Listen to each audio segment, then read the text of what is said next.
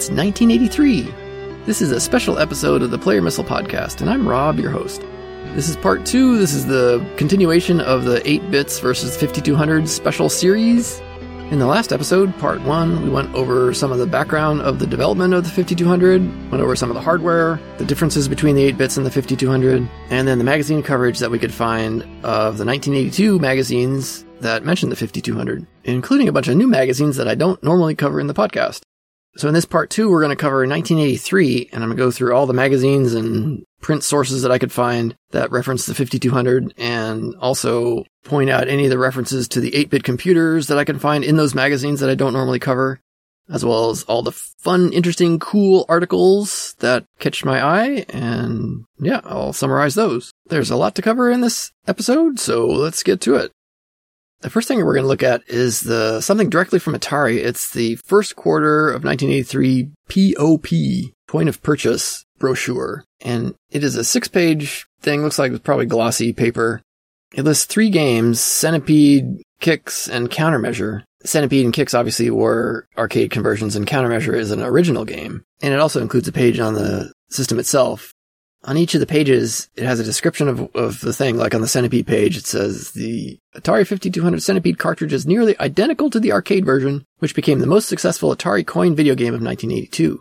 The 5200 Centipede features a slithering centipede, a mushroom laying flea, a pesky spider, and all of the colorful excitement that helped make the original version an arcade classic. Trackball controller option, CX5215, estimated availability for cartridge 21583. And it has a screenshot, and then below it it says marketing rationale. And the text there says the Atari 5200 Centipede brings the colorful high resolution graphics, fast paced action, and fantastic sound effects of the arcade into the home. Based on the phenomenal success of its coin operated counterpart, the Atari 5200 home version of Centipede is sure to be a top seller. And on the left side of the page, it has it says POP, and then it says easel card, poster, mobile, and button. I guess these are things you can decorate the store with or have your employees wear the button. The page for the super system lists a few extra stuff. It has a stickers, spec sheet, and catalog. Anyway, it says countermeasure is also available 21583 and Qix is available 31583. It doesn't have any prices. I assume probably the price list was the same as what we discovered in the last episode. And the last page is the order form. It says it lists the Atari 5200 console, the only one that's available now, and you can choose what you want to order. And apparently this is just for ordering the, the POP materials, not the actual units themselves, because it doesn't list the re- uh, requested quantity for any of the, like the actual cartridges or the console itself. It's just the, you know, the promotional materials you would put up in your store. And it says note, no POP will be available for the introduction of 5200 Defender and 5200 Real Sports Football in January. It says mail completed form to Atari Inc. 1399 Moffett Park Drive, Sunnyvale, California 94086. The first magazine we'll look at is Video Games for January 1983. In the December issue, they said that the 5200 profile would be in this magazine, but it turns out it's not. It's going to be in the next issue. There are a few references to the 5200, however. They have a holiday gift guide section. You know, this being the, the, January issue, it still would come out sometime in December. So it said the long awaited Atari 5200 is finally here. Play updated and enhanced versions of Pac-Man, Super Breakout, Space Invaders, Galaxian Missile Command, and Defender. And that the arcade sensation Centipede is here, plus the 400 800 hit Star Raiders. It said baseball, football, and soccer are next. And in the same section, it shows some Atari t-shirts and baseball caps that are available. It says order through the Atari Club that anyone can order from. And it has a bunch of other things. It references a lot of the systems available and little knickknacks for each. The only computer that's shown in this little section is the Commodore 64. Boo. In an article called Soft Spot, it says a few of Ken Uston's favorite games, and it includes Pac-Man for the 5200. It says this is a reprint from the book, Ken Uston's Home Video 83, the 20 best new games and how to beat them, plus five great classics. And in this little review of the 5200's Pac-Man, it says Atari's previous attempt at an ad- adaptation of the arcade game for the VCS just didn't work, but this one does. It says for those of you into numbers, I'd estimate the 5200 Pac-Man has about 80% of the authenticity of the original game. I'd give the VCS version a 35 to 40%. It says Pac-Man looks like himself again. The ghosts are four different colors and turn into nice dark blue and vulnerable. Each board is identified with a symbol. The sounds of the game have been reproduced faithfully. There are even intermissions.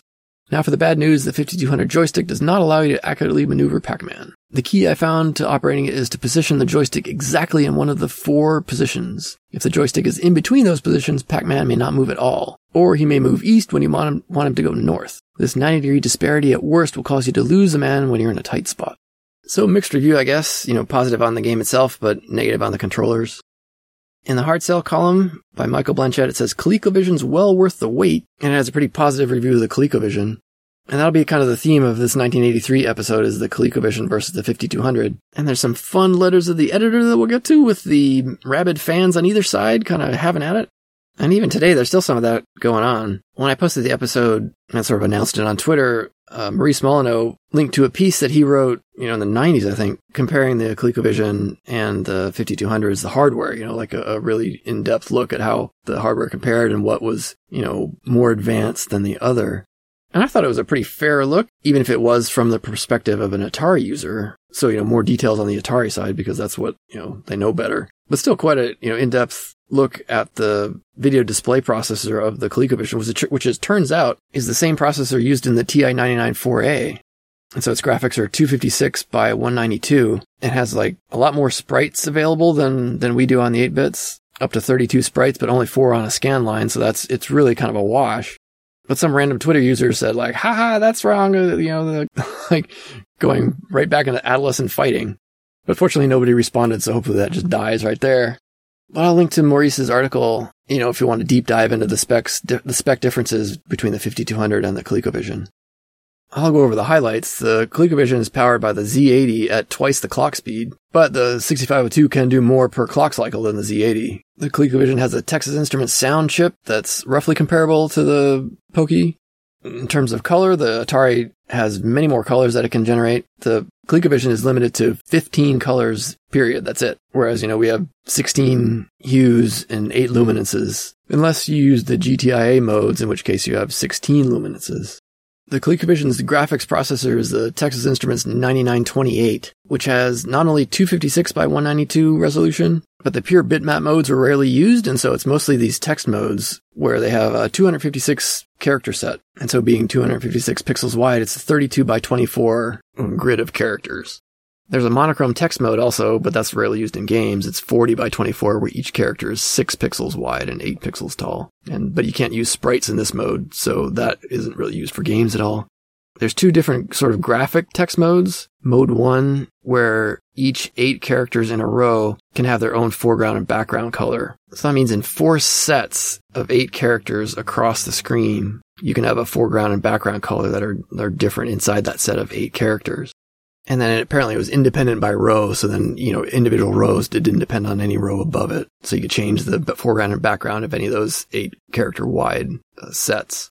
The mode two is, is different. It's, it's, I don't quite understand it, but it's apparently every, every character has, you know, is eight pixels wide and each one of those rows inside the character can have a different foreground and background color. So I'm not sure how that's specified. I don't have enough of the technical details here to understand how that works. But so in some ways, the resolution being 256 wide and, you know, more colors specified across the scan line, this could be considered in some ways more powerful than the, you know, Antic display list stuff that we get to work with.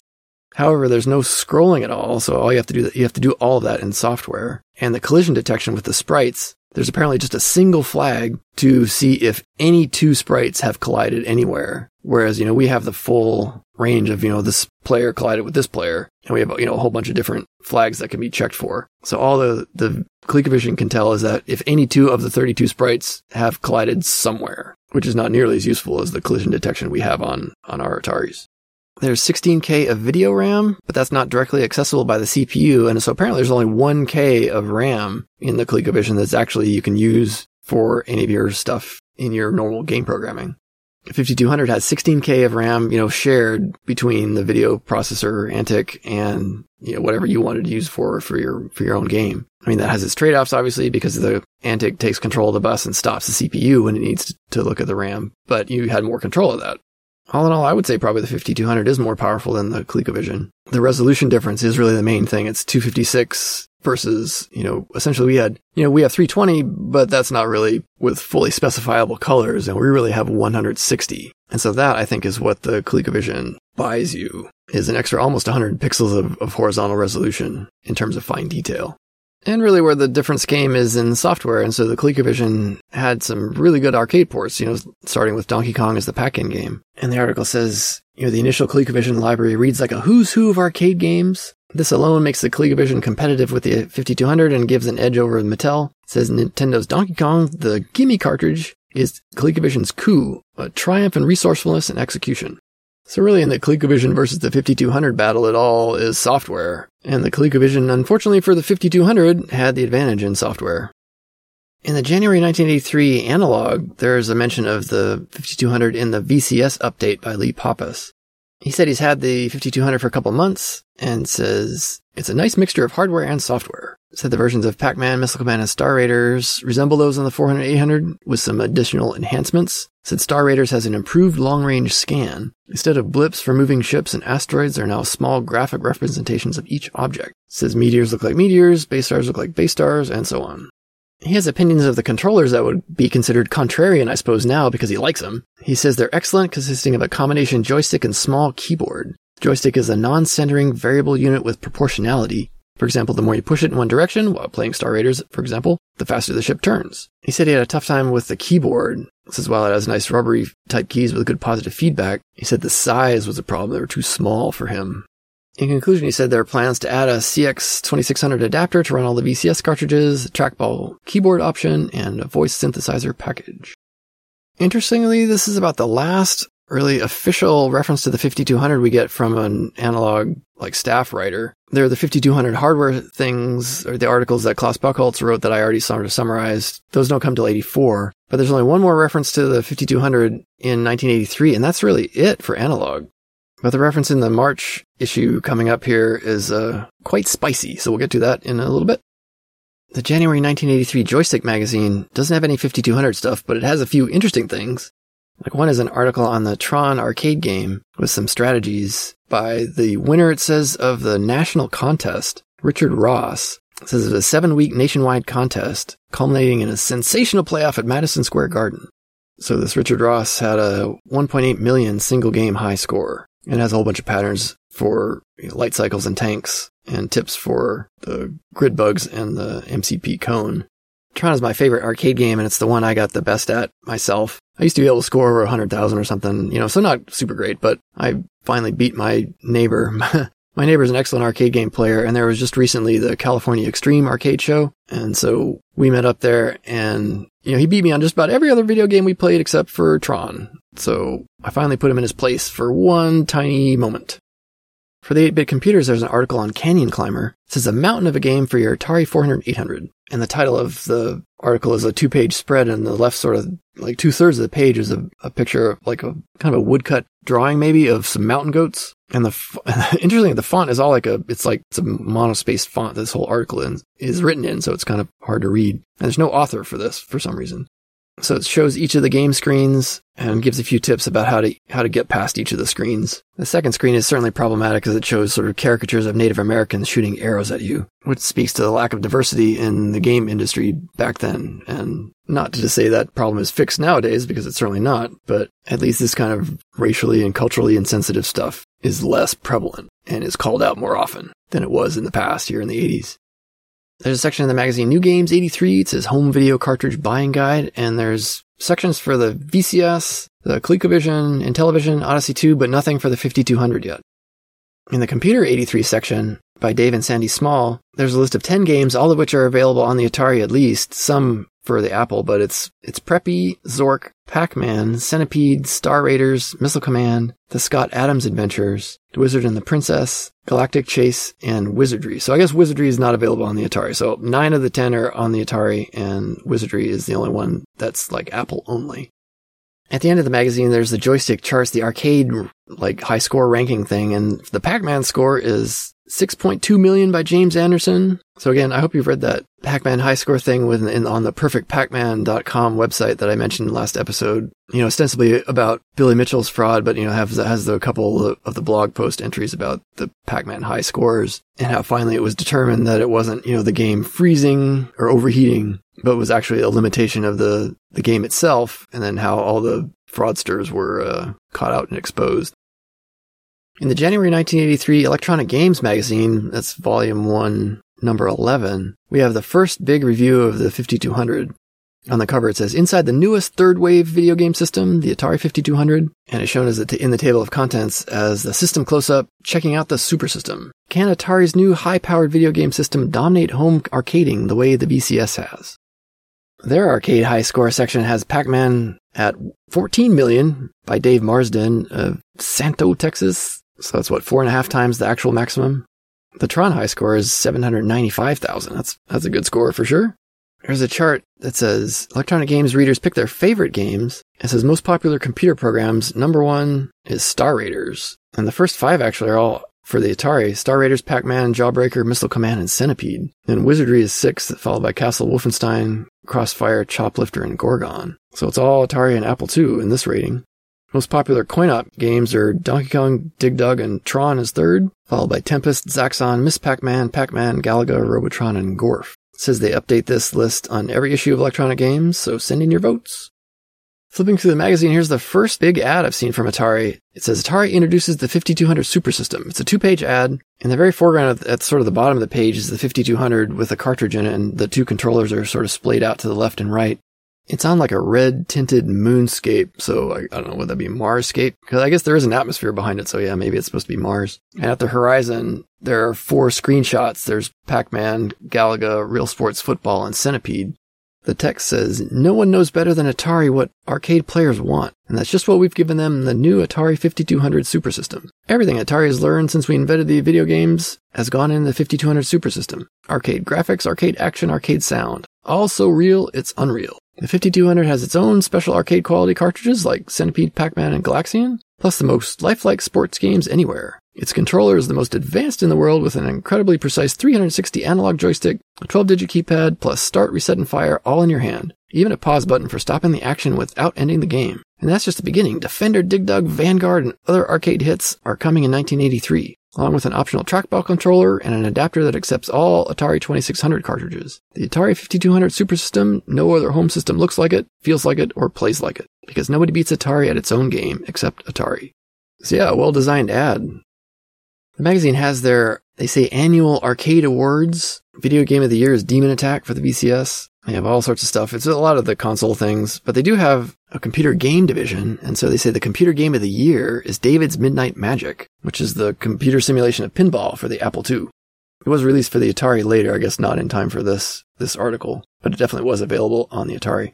There are other home computer categories like the best computer adventure is Deadline. The best science fiction fantasy game is Star Warrior, which is for the Atari, it says automated simulations. Says honorable mention goes to Caverns of Mars. Says the program won an award from Atari and moved from the APX catalog to the company's regular line because of its outstanding merit. The best arcade action game is K-Razy Shootout, with honorable mentions to Jawbreaker and Star Blazer by Tony Suzuki, which we talked about several episodes ago. It's the Apple version because I don't think the Atari version is out yet. It calls out its scintillating graphics featuring gobs of intricate detail and also uh, its absorbing mix of brain teasing puzzle and all out action. Star Blazer is a classic. The best computer sports game, Cypher Bowl, which it says is by Atari for the 400 800 I don't call that being a title for Atari, so pause. And Atari Mania says it's by a publisher called ArtSci, not Atari, although it has a lot of the same letters. The most innovative computer game is Moonbase Io, which, yeah, as I mentioned last episode, we've talked ad nauseum about in this podcast.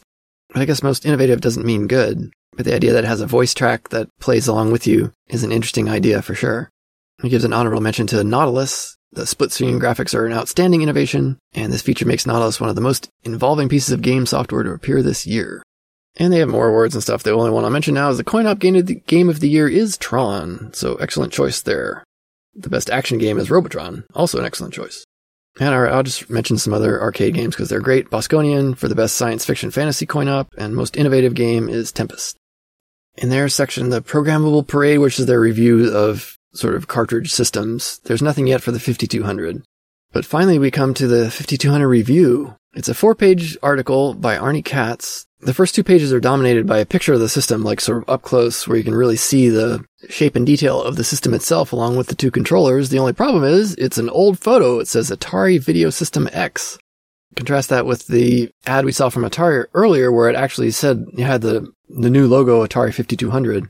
Even the cartridge that's inserted says Atari Video System X Football. So it's, uh, you know, this is all just fake staged images, I guess, from the mock-ups that were originally designed way back in early 82. There's some labels on the photo. It says the cartridges for the 5200 are not compatible with the 2600. They're placed in the top loading slot seen here. But again, because this is a pre-release photo, the cartridge is like kind of leaning back. It's at an angle, kind of leaning back towards the back. So you can see more of the cartridge label than you normally would when you plug it in to the system. So it's, it's not, yeah, it's not a, not an actual system photo. Some of the other like labels says game functions on the 5200 are controlled by the hybrid keypad joystick controller. And a label that I don't really understand, it says computing functions in the 5200 are assigned solely to the keypad portion of the system's hand controllers. I don't know what that means. The article's headline is, Is this the video game of the 1980s? It says Atari has produced a new state-of-the-art video game system. That's a concept worth pondering and relishing for a while. It says the VCS is by far and away the most popular programmable video game of all time. Now the same manufacturer has unveiled the 5200, which it hopes will be the VCS's eventual successor. It says although time and technology are catching up with the VCS, replacing it as America's favorite fun machine won't be easy. And it says, you know, the sleek styled 5200 looks great, calling the styling space age. And I guess what they mean by the, you know, the game functions and what they say, you know, what do they say, uh, computing functions are assigned solely to the keypad portion. I think they mean there's, there's no buttons on the controller or on the console itself. It's all controlled by the hand controllers. So there's an LED power on light that greatly minimizes the chance that a game will be left on overnight. And says compatibility with existing hardware and software must have been the furthest thing from the designer's minds because nothing you currently own will work in conjunction with the 5200. Not even the TV antenna switch box says arcaders will be especially unhappy to learn that their collections of gourmet controllers, which work on the VCS, 4800, Commodores, can't be plugged in the 5200. But then they say, in fairness, Atari offers a explanation for this. They feel it's foolish to limit advanced video game systems, and that by biting the bullet now, electronic gamers will benefit in the long run from the introduction of more sophisticated gear.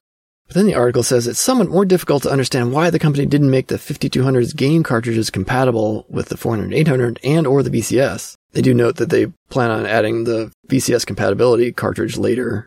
But yeah, that kind of, that one sentence right there, it's like sort of speaks to a whole lot of things. The, the divisions within Atari, the, you know, lack of a better strategy to replace the VCS, you know, a whole bunch of stuff.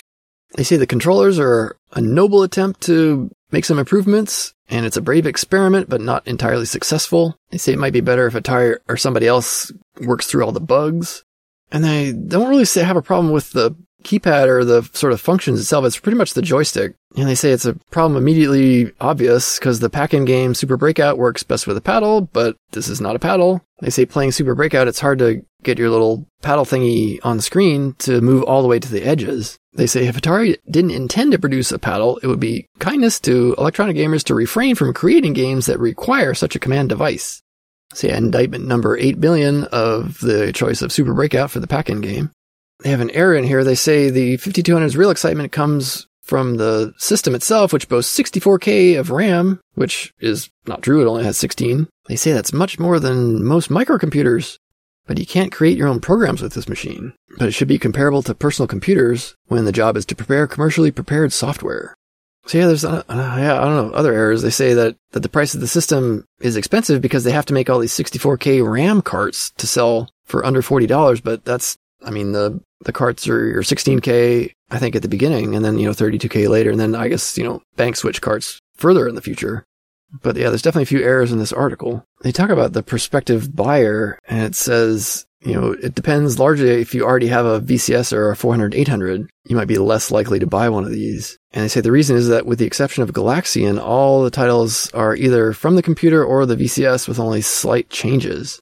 And then they list some of the cartridges, you know, Super Breakout, it's hard to play without the paddle. The Space Invaders, as they say, it's a virtual duplicate of the 400, 800 version. Well, it's not quite, it's more like a traditional Space Invaders. I mean, not exactly either, obviously, but it's, it's more like it than the, the Rob Fulop programmed 400, 800 version talk about Star Raiders, saying that Atari's advertising now seems to equate Star Raiders with the arcade spawn biggies like Asteroids and Pac-Man. And there's a lot of truth to that claim. Say Star Raiders is certainly the hands-down choice of electronic gaming readers as the favorite computer software program, and there's no reason to think the 5200 version will be worse. And it's the only cartridge to date that makes extensive use of the controller overlays. They say if Missile Command is a superb version, presumably because the joysticks actually work a little bit better because you have, you know, proportional control. They say Galaxian, the newcomer, not having been offered on some other Atari system before, is nevertheless a bit of a disappointment because the animation just isn't that smooth. That while the winged aliens look pretty good, it doesn't have the same grace as the coin op. And it closes as Will Atari duplicate its VCS success with the 5200? And the only possible answer is the jury is still deliberating, and we won't know the answer for at least the next year. So I would say that's not a glowing review of the 5200, more like cautiously optimistic, I suppose, hoping that the software catalog is going to improve. In the computer gaming section here, they have reviews of Preppy, Choplifter, uh, Pac-Man for the 400 800, which they don't compare to the 5200 version, but you know is essentially identical. Is a review of Gamma Software's Soccer, which they said shows considerable improvement over their debut program, The Inept Hockey, which I think was reviewed in Creative Computing probably three episodes ago or so. It's two to four players and doesn't have scrolling, so it's, it's almost like a toy version of soccer rather than an actual simulation of soccer. There's a review of Abuse from Don't Ask Software, which apparently just throws insults back at you. It's like a text game. And finally, the last review of an Atari game is Trivia Trek by Jerry White from Swifty Software, which is a text-based trivia game that needs basic. They say it's not of earth-shaking importance, but it's certainly fun. There's an Inside Gaming column by Will Richardson who interviews Rob Fulop. And there's not much 400 800 content. It mentions his version of Space Invaders and how he hid the initials RF in various places. The article is largely about Demon Attack and Cosmic Arc, his two VCS games programmed for Imagic.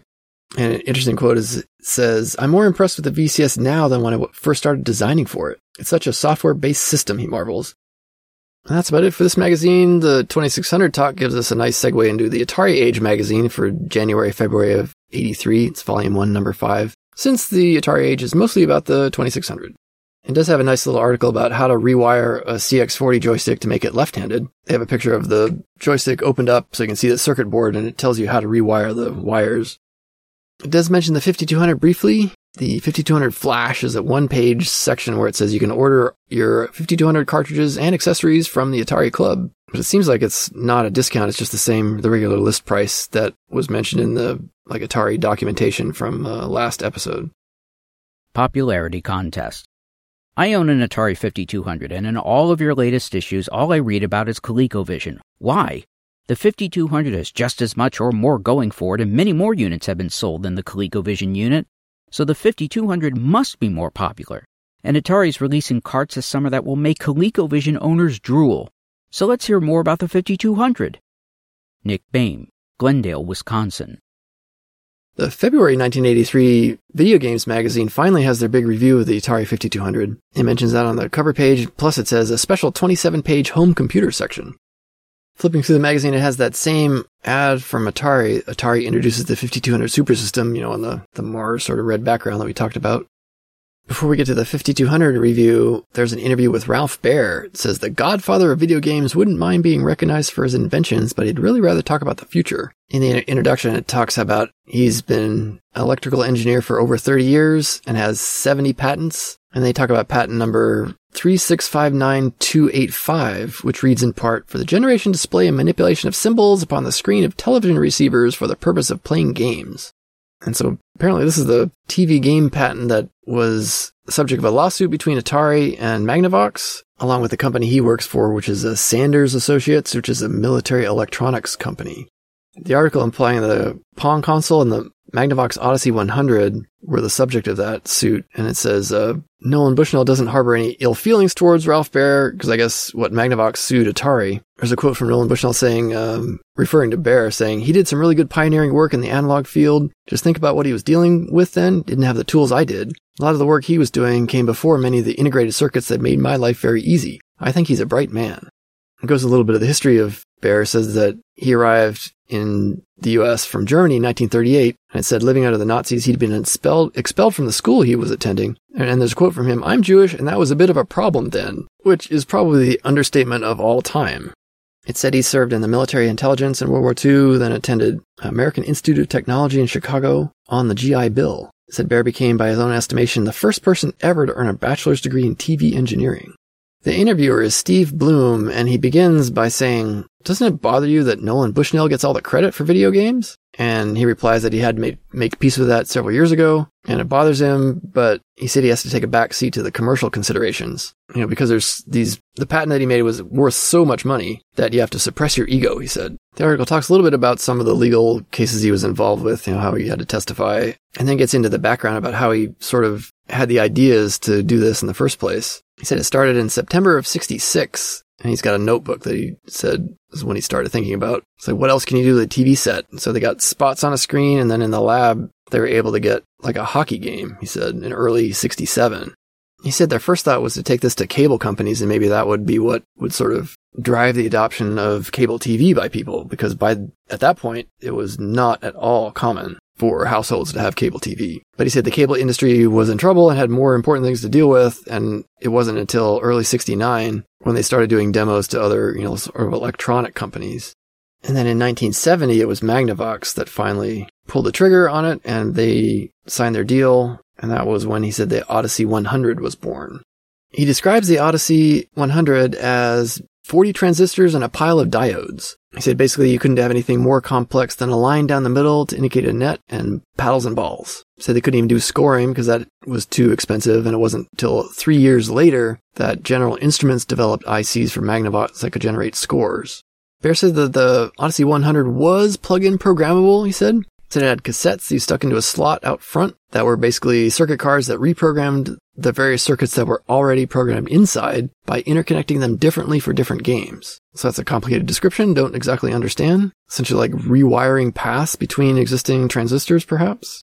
The interviewer says that the Odyssey 100 sold fairly well in 1972 at about 100,000 units, but the business tailed off. And by 75, there were $60 million in losses. And so Baer describes the mistakes that Magnavox made, saying they restricted sales to their so- stores only. They had the idea that it could only be played with a Magnavox TV, that they should have emphasized this sort of plug-in cassette programmability thing, but that they didn't. And that after the first year, it got really poor support. They didn't advertise at all in 73, he says. He said if it hadn't been for Nolan Bushnell with starting the arcade business in the fall of 72, he said the whole thing could have gone down the drain. Then the interviewer asks which came first, Odyssey or Pong, and Baer replies, Pong is no coincidence. Pong was a derivative of Odyssey, not the other way around by any means. It's a matter of record. Bushnell or one of his boys actually saw Odyssey sometime during the course of 72. The interviewer asked if they ever worked on any coin-op games, you know, sort of to get into Atari's business. And he said they spent a substantial amount of money to build some games and they tested them out on a few local arcades, but they had no way to manufacture them at, at Sanders. Said he did a business plan, but they turned out not to be interested. And so he went back to the lab, stepped out of his role as the consumer product division and became an engineering fellow. I talk a little bit about video discs and video games and, you know, if he has given that any thought. And he said he had, he sort of envisions it like a huge storage device, you know, exactly like a CD-ROM. And he said you could essentially put every program ever made on a single side of one of these discs. They do get into the kind of Dragon's Lair style use of, of laser discs. That was kind of, you know, at the time thinking that's where gaming was going and sort of presaging the eventual cost of development of, you know, like AAA games now. He says a whole movie or a whole game made out of computer graphics is expensive. That takes a George Lucas type and $10 million to put together. Tron was the expensive way of doing it, but to me it's the future. The article finishes up by saying if he ever regrets not having gone into business like Nolan Bushnell, who of course got quite wealthy. And Baer said, I never wanted my own company and all the headaches that come along with that. I've sort of had my own one man show here all along anyway. I've also been quite successful as a consultant. I'm satisfied, but I didn't get rich. And the interviewer asks, Doesn't that bother you? And he replies, People look at me like I'm some kind of schmo. How could I not become a multimillionaire? It's easy, but I haven't done too badly. I can't complain. There's an article, Future Shock Talk, about the state of video games in 1982 and what's coming the next year. It says, Talk to anybody who knows anything about video games, and they'll tell you 82 was not a particularly innovative year. Designers will tell you it was a year for taking stock, while arcade owners mutter darkly about falling revenues. And so they have a bunch of interviews with people, you know, with their predictions for the upcoming year. And one is Ed Rotberg, who they say is senior vice president in charge of engineering at Videa, which is the company that Nolan Bushnell purchases and becomes Sente. He says 82 wasn't that bad, but 83 should be a lot easier, saying you should see some great strides forward because one of the big changes will be a lot more memory being available. In 82 it was, you know, 16, 32, 48K, but next year it's going to be anything goes. What that's going to mean is more graphics, high resolution, better sound effects, better music. Big change though is going to have to be better gameplay. And then he gets stuck on the thing about the Dragon's Lair thing. So his favorite fantasy says is an interactive movie. I like the idea of going to a movie theater where at certain points action will depend on people in the theater taking control. He thinks in 10 years time, people will still be going out to do video games in arcades because the enhanced graphics that arcade games can provide will be impossible for a home system to offer. And he was probably right about the 10 year time frame, but you know, much past that, you know, getting into the late 90s, early 2000s, then you're starting to get systems that are more powerful at home, or at least powerful enough to do the kind of games that people won't leave the home to go to the arcade for. There are some other small interviews, one with Bob Brown, who used to be with Atari, but now is with Starpath, home of the Starpath Supercharger. He said he thinks 83 has to be the year of the shakeout. Consumers are willing to pay for games they want, but tendency to pour money into bad games or boring games, or games that take forever to get good at, is past. He said role-playing games, at least in the home market, are going to become more popular, and he thinks arcades will still survive because the industry is evolving at a really rapid speed and technology is there. Dave Nutting also has a bit in here. It says the arcade industry is on a plateau, but the next real revolution is going to be 3D. He says that's where they're aiming for now. They're designing a game that in 1984 they'll be able to put down 60 frames a second, equal to the power of a VAX machine, give you photo quality graphics, incredible stereo sound, and gameplay like you've never seen. The 27 page home computer section is kind of a gentle introduction to a home computer, sort of in a generic way, kind of, you know, identifying terms and what computers can be used for, the types of software available, the types of peripherals available, and even if telecommunication software is right for you. There are no real recommendations. It's just, it's really a, a very sort of high level introduction to home computing. Finally, we get to their review of the 5200 system. It's the hard sell column by Phil Wiswell. Atari's 5200 will take you for a ride, it says. It's in general a much more positive review than the one in Electronic Games. It starts off saying if TV game machines were automobiles, then the 5200 would be a six door limousine. With power to spare, high resolution color graphics, arcade like sound effects, and multifunction hand controllers, this model is a real gem. It follows that though, saying, on the other hand, when you see and hear wonderful special effects of cartridges like Pac-Man, Centipede, and Defender, you'll realize the 5200 has the strength to be a home computer. In fact, I've heard many industry people refer to it as a 400 computer without the keyboard. Why bother to make this comparison? Because the 400's price has fallen to or below the level of the 5200. Both sell for between $225 and $250. Because Atari has programmed a large library of games for the 400 that includes what is available for the 5200, and because the graphics and sound effects are nearly identical, the 5200 is like a chauffeur-driven limousine. You are not allowed in the driver's seat. But they suggest that, you know, while the 400 is, you know, more powerful than the 5200 at the same price, that not everybody wants a home computer, and some people just want entertainment. They want arcade quality video games, period, and there's no question about it, the 5200 has them. They like the styling of the 5200, saying it's like a functional work of art. And they like how you can start games from the controller, not having to get up and mess with the console switches. They talk about the controllers and mention that it's a drawback that it's not self-centering. And they say another drawback is when you use the joystick as a paddle, that you have to keep the controller oriented correctly, such that, because the paddle only works in the east-west directions, they say. So if you get it slightly tilted, it's not going to react in as the, in the way that you anticipate.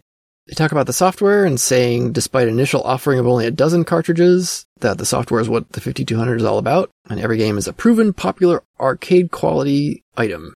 Sort of glossing over Super Breakout a little bit, but Centipede and Pac-Man they say are, are great conversions, that the 5200 adaptation of Star Raiders is quite good. They say the soccer game is on par with Mattel's NASL soccer, but that as nice as the games are, the 5200 needs more. That it has so much more potential than the VCS. And that while it's nice to see Defender at home that looks good and plays like the real thing, it's not enough. And he said already it's time for games to be developed that only the 5200 can handle, and only then will VCS owners have the real excuse to trade up.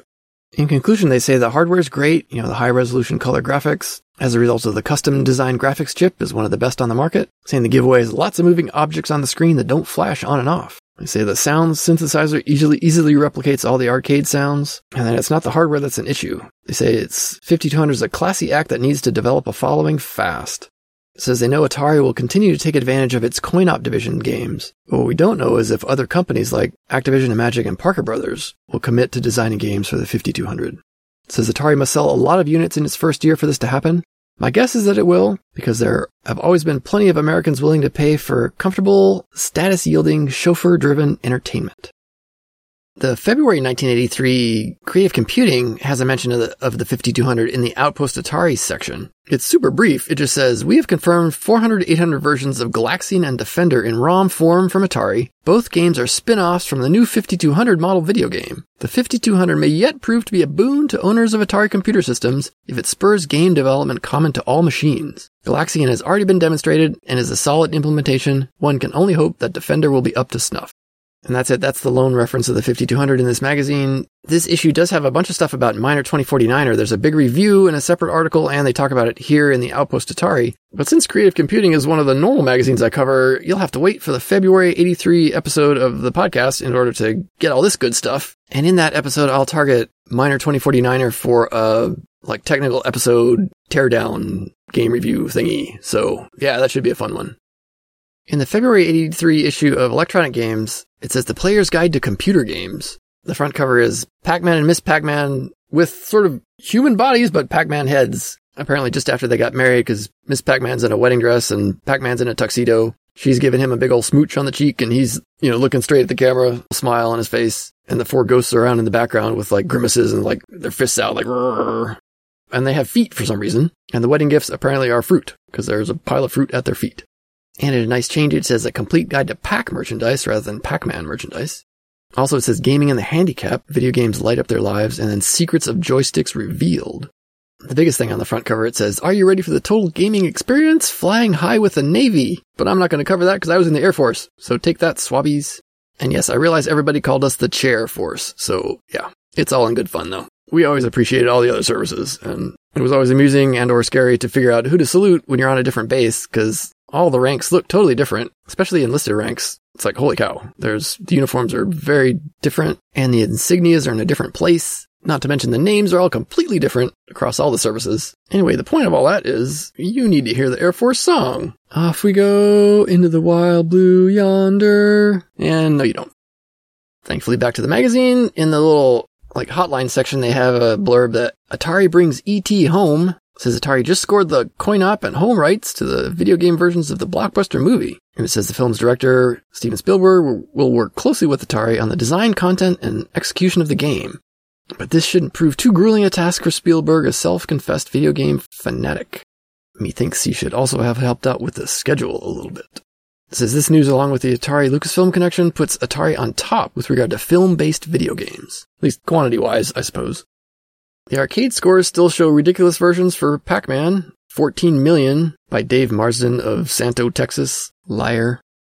There's an ad from Atari about the 800 computer. It says, we expanded the memory and reduced the price. It says the Atari 800 now has 48K RAM. The text tries to differentiate itself from the C64 and the Apple II Plus, saying there are nine graphics modes, where the Apple II Plus and, and C64 only have two. It says Atari offers you 256 colors and lets you display 128 on screen at one time. Well, actually, I really could do 256 at one time, you know, on one of the GTIA modes with some display list interrupts.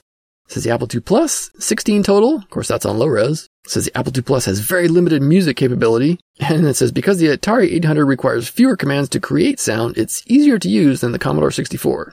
And that's probably about the best comparison you can do with the Pokey and the SID. Apart from the Pokey having an additional voice, the SID is certainly a more powerful chip than Pokey. It says over 2,000 quality software titles are available for the 800. And it says Atari also has seven programming languages, and only BASIC is currently available for the Commodore 64. Notice how the Apple II is absent from that entire section. They try to get around that by saying it's almost half the price of the Apple II Plus. It says in almost every respect, power, performance, and peripherals, the Atari 800 home computer is comparable to the Apple II Plus. Cost, however, is a different story. Suggested retail is almost half that of the Apple II Plus. It finishes up saying the Atari 800 home computer its memory isn't the only thing that's even better than before. So is its value. And then it says, for more information, write to Atari, blah, blah, blah, Denver, Colorado, 80216. I haven't seen Atari, you know, sort of headquarters places in Denver before. Generally, all the ads I'd, or all the locations I'd ever seen was all, you know, was in, um, Sunnyvale. So I don't know what kind of, like, corporate presence they had in, in Colorado. All right, here's the Navy flight simulator article, blah, blah, blah. All right, it's about a, like a serious flight simulator, you know, one that's mounted on gimbals and stuff and is controlled with like mini computers of the time. It looks like it's actually for helicopters. And in typical military fashion, it has a hugely long name. It's uh, the SH-2F Weapon System Trainer Device 2F-106. Not related to the F-106 aircraft, I don't think, because that was not a Navy aircraft. Just whatever code name they chose happened to be that. But if you're an airplane person, like me, that F-106 actually means something, but not what they intended it to mean. The article is by David Lustig, and it's kind of the first half of the story is, is sort of the background of the simulator itself, and you know how it's got has like three operators, and then the people who are being trained, and they have you know the, with a computer display. Looks like it's kind of a small display, so it's not like an immersive simulator like they would have now. But the second half of the article is about how the Navy let him operate the simulator after getting sort of a you know basic set of instructions from a, a trained instructor. And apparently it could simulate battle stuff because it said that they were hit apparently from an enemy aircraft, and it buzzed and shuddered and fire warning lights came on. And he said, the whole damn thing shakes so hard I'm surprised we haven't fallen apart. And it said he exited the simulator to a smirking group of instructors who were doing all they can to refrain from out- outright laughter.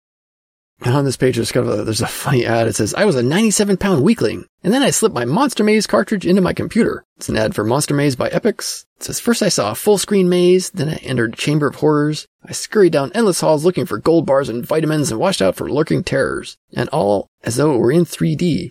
I ate enough vitamins to subdue the monsters before I lost all of my nine lives. Hours of fun, thrilling, scary, and I forgot all about being a 97 pound weakling. You can have the same fun. All you need is an Atari home computer or Commodore VIC-20, and $39.95.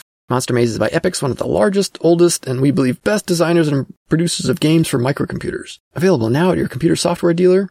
And then because English is stupid and it lacks a gender neutral pronoun, it says if he doesn't have it in stock, suggest that he order it now. So should use they there, people back in 1980. If they don't have it in stock, suggest they order it now. How hard is that? Come on. Here's an article, Joystick Update, How Your Favorite Controller Works by Henry B. Cohen. It shows some disassembled pictures of some micro switch joysticks and some leaf switch joysticks, and then kind of explains why diagonal movement is not as precise as the horizontal or vertical movement, because you have to, you know, hit both switches at the same time. In the programmable parade section by Arnie Katz and Bill Kunkel, it's this is all the programmable to them means like cartridge based systems, not user programmable. But they have a review of Star Raiders for the VCS, but they use an image from the 400 800 version of Star Raiders. So that's a totally different experience than what they are talking about.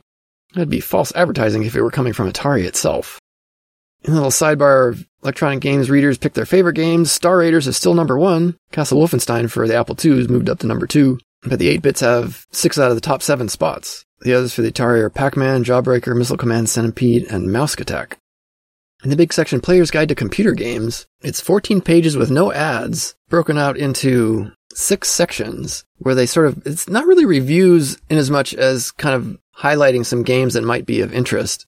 Like in the first section, it's space games where they talk about Star Raiders, uh, Galaxian, Space Invaders, those kind of games. Um, they say Star Raiders by Atari for the 400 and 800 computers gets many votes as the ultimate Trek program. It was the first to blend the universe spanning strategic phase of locating the enemy with pulse pounding ship to ship dogfighting rendered in high resolution graphics. Small wonder that Star Raiders is placed at the top of every single reader popularity poll conducted by Electronic Games since the magazine's inception says apart from the often stunning visuals, the underlying strength of Star Raiders is that it gives the player a lot to do, from picking which of several displays to show on the screen, to navigating through hyperspace, to reach distant portions of the galaxy. There's so much happening, in fact, that several people can carve up the responsibilities and play as a team.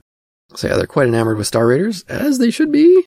Mentions a few other games, Zenith, Epoch, Missile Command, ABM, and talks about, you know, asteroids, space invaders, galaxy. And then it says, uh, check out Roklan's Super Invaders, a 400 game that is much closer to the quarter snatching original. But I think that's a typo. They mean deluxe invaders. And at the end, it mentions now that Atari has published a 5200 Galaxian, perhaps we'll see one soon for the 400 800. In the Labyrinth section, so these are all like, Mino maze games, Pac-Man style games, talks about the usual suspects like Jawbreaker, Ghost Hunter, Snack Attack, and Money Muncher for, I think those are Apple games? It mentions Thunder Island from Analog Software, and then it classifies like Berserk and Dodgem among those in this section. In the War Games section, it talks a lot about, you know, SSI games. It mentions Eastern Front, of course, and somehow groups Night Mission Pinball into these, this wargaming section. Is a bit of a stretch. In the scrolling shootout section, it calls games like Choplifter, Scramble, Defender, Caverns of Mars, Protector, and it has some interesting stuff about Protector. It says, originally created by Mike Potter for Crystalware, it appeared in a much improved version for Synapse software. It says now this duo directing blast 'em up has been released a third time as Protector 2. And then it says perhaps Mike Potter will continue to revise this multi-scenario scroller every year to keep it up with the current state of the art. It says, but if you're too impatient to wait for Protector Mark X, you can't miss with this title's latest incarnation.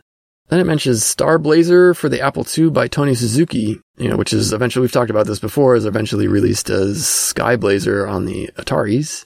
There's a section on adventure games, where it of course mentions all the Infocom games up to this point, which highlighting Deadline, along with, you know, Zork and stuff. Mentions some Scott Adams games, then Wizardry, and then another pro- program in great scope is Ultima. It says Apple II, I think it was already released for the Atari at this point. Then finally, they have the arcade section where they talk about you know, Frogger and similar games like Preppy, and they mention some Apple II games like Sneakers, Beer Run, and Free Fall. Throughout this article, they have not so much screenshots as, uh, I mean, there are some screenshots, but a lot of them, they have the pictures of the box art for some of the games. And facing the last page of this article was an ad from Synapse Software showing the games Fort Apocalypse, Reptilian, Claim Jumper, and Seamus. So I bet they had a premium price there to be at the end of this article. So all those are for the Atari computer only. And my feeling is like 1983 is really when you get into the, like the heyday of the Atari 8 bits. Like Fort Apocalypse is one of those. Seamus, another one. Upcoming, we have Miner 2049 and of course Jumpman. You know, the latter part of 82 and into 83 is when they really start to push the hardware and that if a game does not look like it's pushing the hardware, it just doesn't seem like it's going to make any waves anymore. You know, I wrote my game Fuji Run for the um, Kansas Fest contest that one year. I purposely designed it to be like a 1980, 81 game because, you know, it was something small, self-contained that was easy to do, but that kind of game is just not going to do anything at this point. It would be relegated to like a, a magazine game, you know, kind of a type-in game, but not a commercially viable game, you know, in end of 82, starting 83. Next is an article, Inside Gaming. It's by an unnamed author, but it says a designer for all season, and it's an interview with Dani Bunten. It says at this point she's created three games, Cartels and Cutthroats, Computer Quarterback, and Cytron Masters. Her most famous game, of course, is Mule, but this is before Mules come out. And rather presciently, it says, if her last three outings are indicative of what lies ahead, things should continue to go quite well. I hope the unnamed author patted themselves on the back for that, because that was quite an accurate prediction talks about how the last three titles were a business game, a sports game, and a robot clash, which is Cytron Masters. And what's next? And she said, I'm going to do another business game next. I don't know anything more about it than that yet. But yeah, this is obviously what turns into Mule. The article talks about what sets games apart from other types of games, and one of the things is documentation. And she said, on Cytron Masters, we decided to put an introduction mode into the program to make learning the game easier. I said some companies lose sight of finer touches. If someone's going to spend 30 to 40 on a product, they deserve more than one page of introduction in a game disc. It said even the packaging aspect of software publishing interests her. It says, uh, she said, I don't think Cartels and Cutthroats is a good name for that program because it doesn't tell enough about what it's about. I think the name has hurt sales. With all the games currently being turned out, it's important to be successful with each phase of marketing. And I think the name Mule obviously was a great one. In conclusion, the unnamed author says it's the program that counts, not the package, and then Bunten's three works, Cartels and Cutthroats, Computer Quarterback, and Cytron Masters all stand tall in the gaming world in this regard. And then finishes with whether she's soaring through outer space, engineering a super simulation of a major team sport, or simply delighting moguls, and of course those would be moguls, Dani Bunten has the right stuff. Now this is a much more sort of balanced article than the hagiography we got of uh, Fernando Herrera in what two issues ago in the December 82 issue. So yeah, hopefully they will be more like this in the future. The little Pac merchandising article just shows all the random stuff you can get with Pac people on it. You know, roller skates, lunchboxes, watches, backpacks, patches, hats, books, cups, jewelry, and my personal favorite, the Pac telephone. In the computer gaming section for the Atari, they talk about a game called Marathon by Eduware, which is an educational math game, and it says nothing turns off the typical home arcader more than the whisper of the word educational. It says it's one or two players for simple addition, subtraction, multiplication, division questions. It said they, that runners advance along this race's course by successfully picking the answer to each problem from a series of possibilities using the joystick. There's a few Apple II games, and then there is the British Heritage Jigsaw Puzzle Volume 1 for the 400 800 from Thorn EMI. It says it's on cassette, and there was a, a volume two as well. Uh, Atari Mania does not have a dump for it, interestingly. And that's the last Atari game they review. The article Gaming and the Handicap by Diane Yankelevitz is about special controllers that allow people with physical challenges to play video games at home. talk about a boy, Tommy, who is a C3 quadriplegic, only able to move his head and needs the help of a re- respirator to breathe. So he has a special mouth controller that he can play VCS games for hours at a time, he says. He says it's one of the very few things he can do for himself. Talks about a boy, John, with cerebral palsy, whose favorite game is Asteroids. It says he has almost no control over the muscles in his body, but the ones he does control he can use to smash electronic space debris with pressure mounted switches on his wheelchair. So there's one by his right knee, which is the fire button, and two mounted near the, the padded head brace of his wheelchair that he can use is either left or right, or it says if he flicks another switch, it changes this to up and down. And they say they haven't figured out a way to get him to have all four directions at once. The article says that, you know, video games might be sort of, you know, like a waste of time, but for people who are limited in these ways, it's something they can do on their own for fun. And it's a tremendous morale booster as well as a way she's saying, of developing muscular skills they need in order to function. You know, using a mouse controllers like this is practice for being able to use a mouse controller to get your wheelchair to move around. And then also the technology being developed here can also help people as they're recovering from less serious accidents, you know, regain their mobility and, you know, like fine motor control. And then interestingly, it says the person who designs these special adapted devices is Ken Yankelevitz, presumably related somehow to Diane Yankelevitz, the author of this article.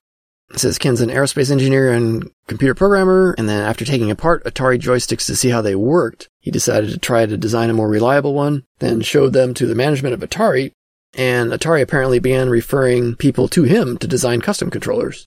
And apparently it must be more of a volume business now because it's not, it's not entirely custom. It says the, the most popular and versatile controller is a soft touch button box controller, it said. And additionally, it says several hospitals in Southern California are using the controls in their children's and young adults units. And it says people all over the country are benefiting from these controllers. It says most young adults with spinal cord injuries had their accidents while involved in some exciting activity like motorcycle riding. Exciting slash dangerous, I guess. These are not sedentary people, and one of their biggest mental problems is boredom. They sit at home or hospitals staring at TV for hours because there isn't much else to do, and playing video games gives them a chance to be active, to respond both mentally and physically, and finishes up by saying, now who says video games are bad? Finally, in the Q&A section by the Game Doctor, we get to the reference of the 5200 in this magazine. Question from Tim Lyman of North Pembroke, Massachusetts asks, Could you clear up once and for all the difference between ROM and RAM? Also, I own the Atari VCS and am planning to buy the 5200 when it comes out. Will I have to disconnect the VCS's wires from the switch box when playing the other system? And finally, what type of controllers will be supplied with the new system? And the answer is, okay, that's not one, not two, but three questions. And says, here's the poop on ROM versus RAM. That's a direct quote.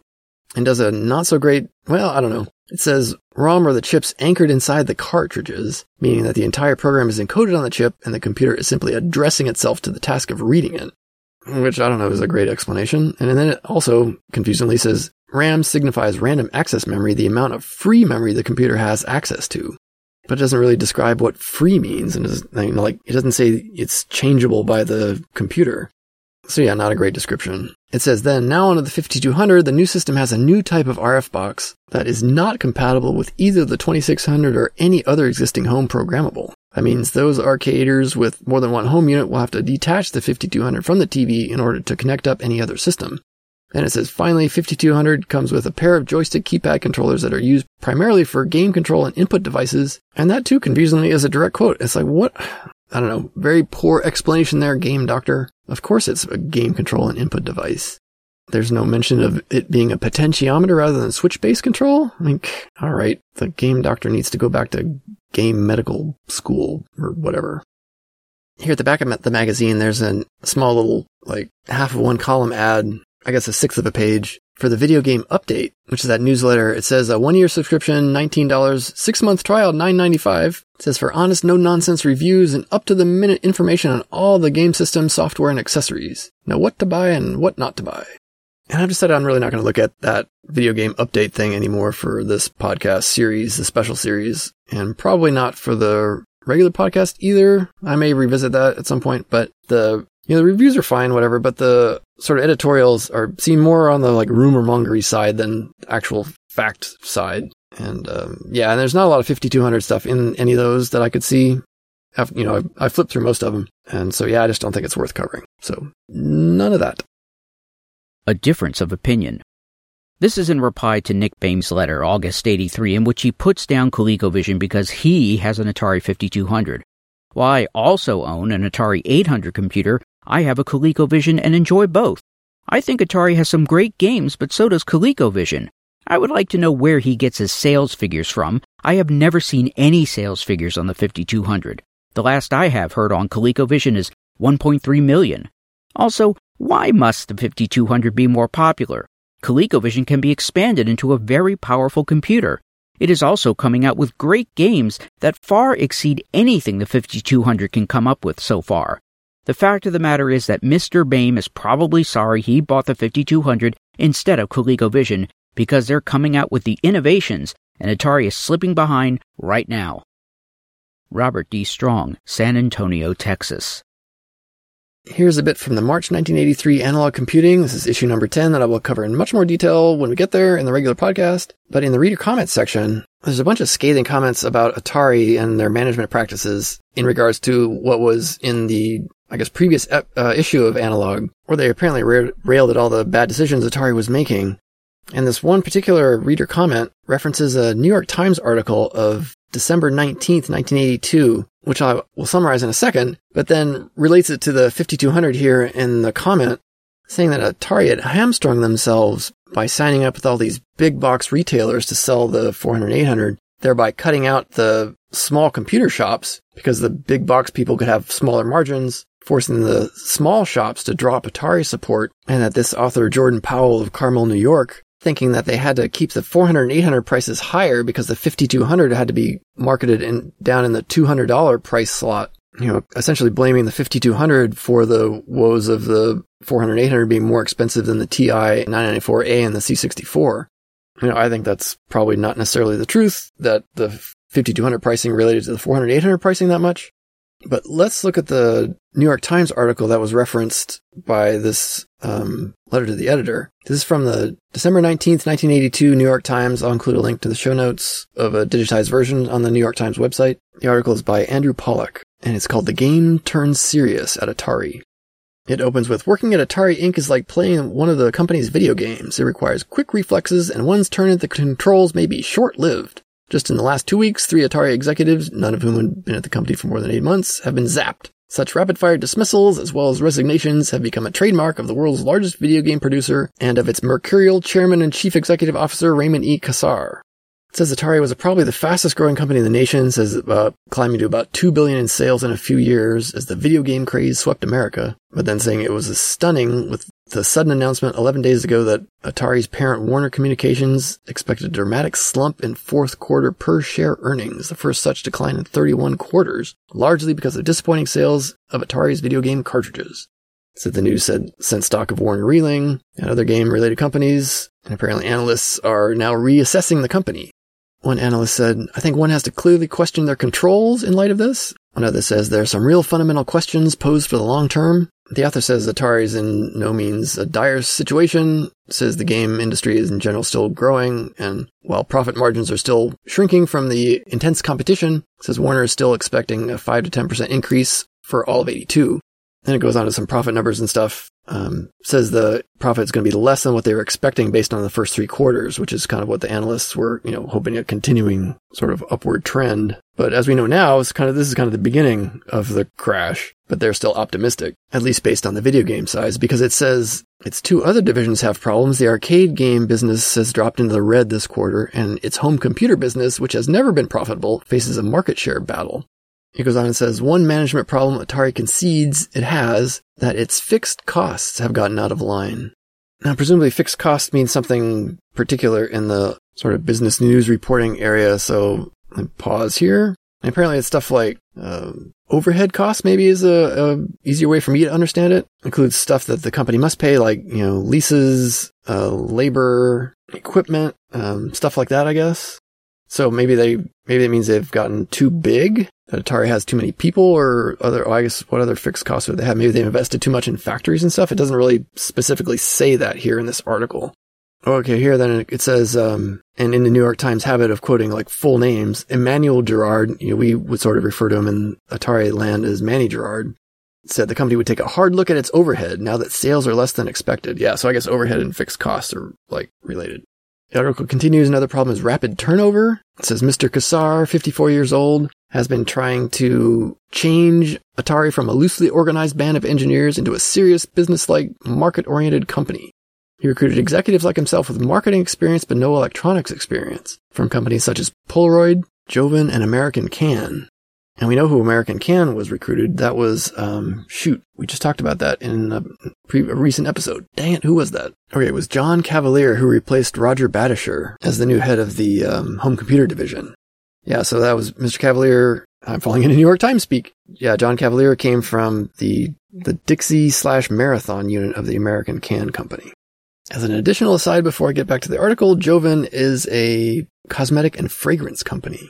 So of the three major divisions of Atari, the home computer, the arcade, and the home video game divisions, all three executives in charge of those have been dismissed in the last like six months from this article. Trying to put a spin on things, Mr. Gerard said turnover is the inevitable result of rapid growth. Atari had grown from less than 200 million in revenues in 78, just before Mr. Kassar took over, to roughly 10 times that in 1982. Staff has mushroomed to 10,000 people, with 4,000 added this year alone. They are spread among more than 50 buildings in Silicon Valley. The article continues with a quote from Mr. Gerard. It says, The stresses and strains that are created by that kind of growth are phenomenal. You can't deal with the company as if it were General Electric because it ain't, he said. The article goes on and says, Others say that turnover is a function of Mr. Kassar's style. They quote Robert A. Hovey, a former vice president of sales and marketing for the home computer division, saying, You can't build a stable organization without solid people. Yet he said Mr. Kassar does not delegate enough responsibility, making it hard to keep the strong minded people he recruits. It says other former managers describe Mr. Kassar as someone who changes his mind frequently both on the company direction and on which subordinates are in his favor. The article talks a little bit about the video game business, says the sales for the entire industry are expected to double to 2 billion in 1982, total evenly split between the machines and the game cartridges. But the article says, like with razors and razor blades, cartridges are more profitable than machines. Cartridges cost a few dollars to make and can sell for more than 40 at retail. And then according to estimates by Goldman Sachs, the cartridge sales accounted for 180 million of the 280 million in operating profit for Atari in 81. When the sales of cartridges fall short, the results go straight to the bottom line, it says. And then it outlines how competition kind of did Atari in because back in 81, Atari had about 80% of the market share and they sort of demanded that people for 1982 pre-order all of their stuff for the whole of 1982. But that was before they had a lot of competition. And then 1982 brought Coleco, Activision, Imagic, and Parker Brothers that were named here in the article. And all of a sudden, Atari started experiencing all these order cancellations toward the end of 82. The article says analysts wonder why Atari didn't realize until December how serious the cancellations were. And it quotes Manny Gerard saying, we were just dumb, saying the company was blindsided because it never experienced that kind of massive order cancellation through competition before. Then it says Atari was also hurt because it had a weak lineup of games in the second half. It said it was depending on games licensing from E.T. and Raiders of the Lost Ark to be blockbusters, and they haven't. It says first quarter of 83, Atari is going to introduce five games derived from popular arcade games, and it says such games might restore the market share and could have made a difference if the company had had them before Christmas. Of course, on the other hand, they could have had an ET situation, you know, getting games rushed to market. That's my opinion. That's an aside there for me, not in the article. They quote Manny Gerard again saying the company was lulled by its previous success, calling out Pac-Man saying it wasn't a great version, but it still sold really well. And the article says it came out just before the competition hit and made Atari think it could sell virtually anything. It couldn't.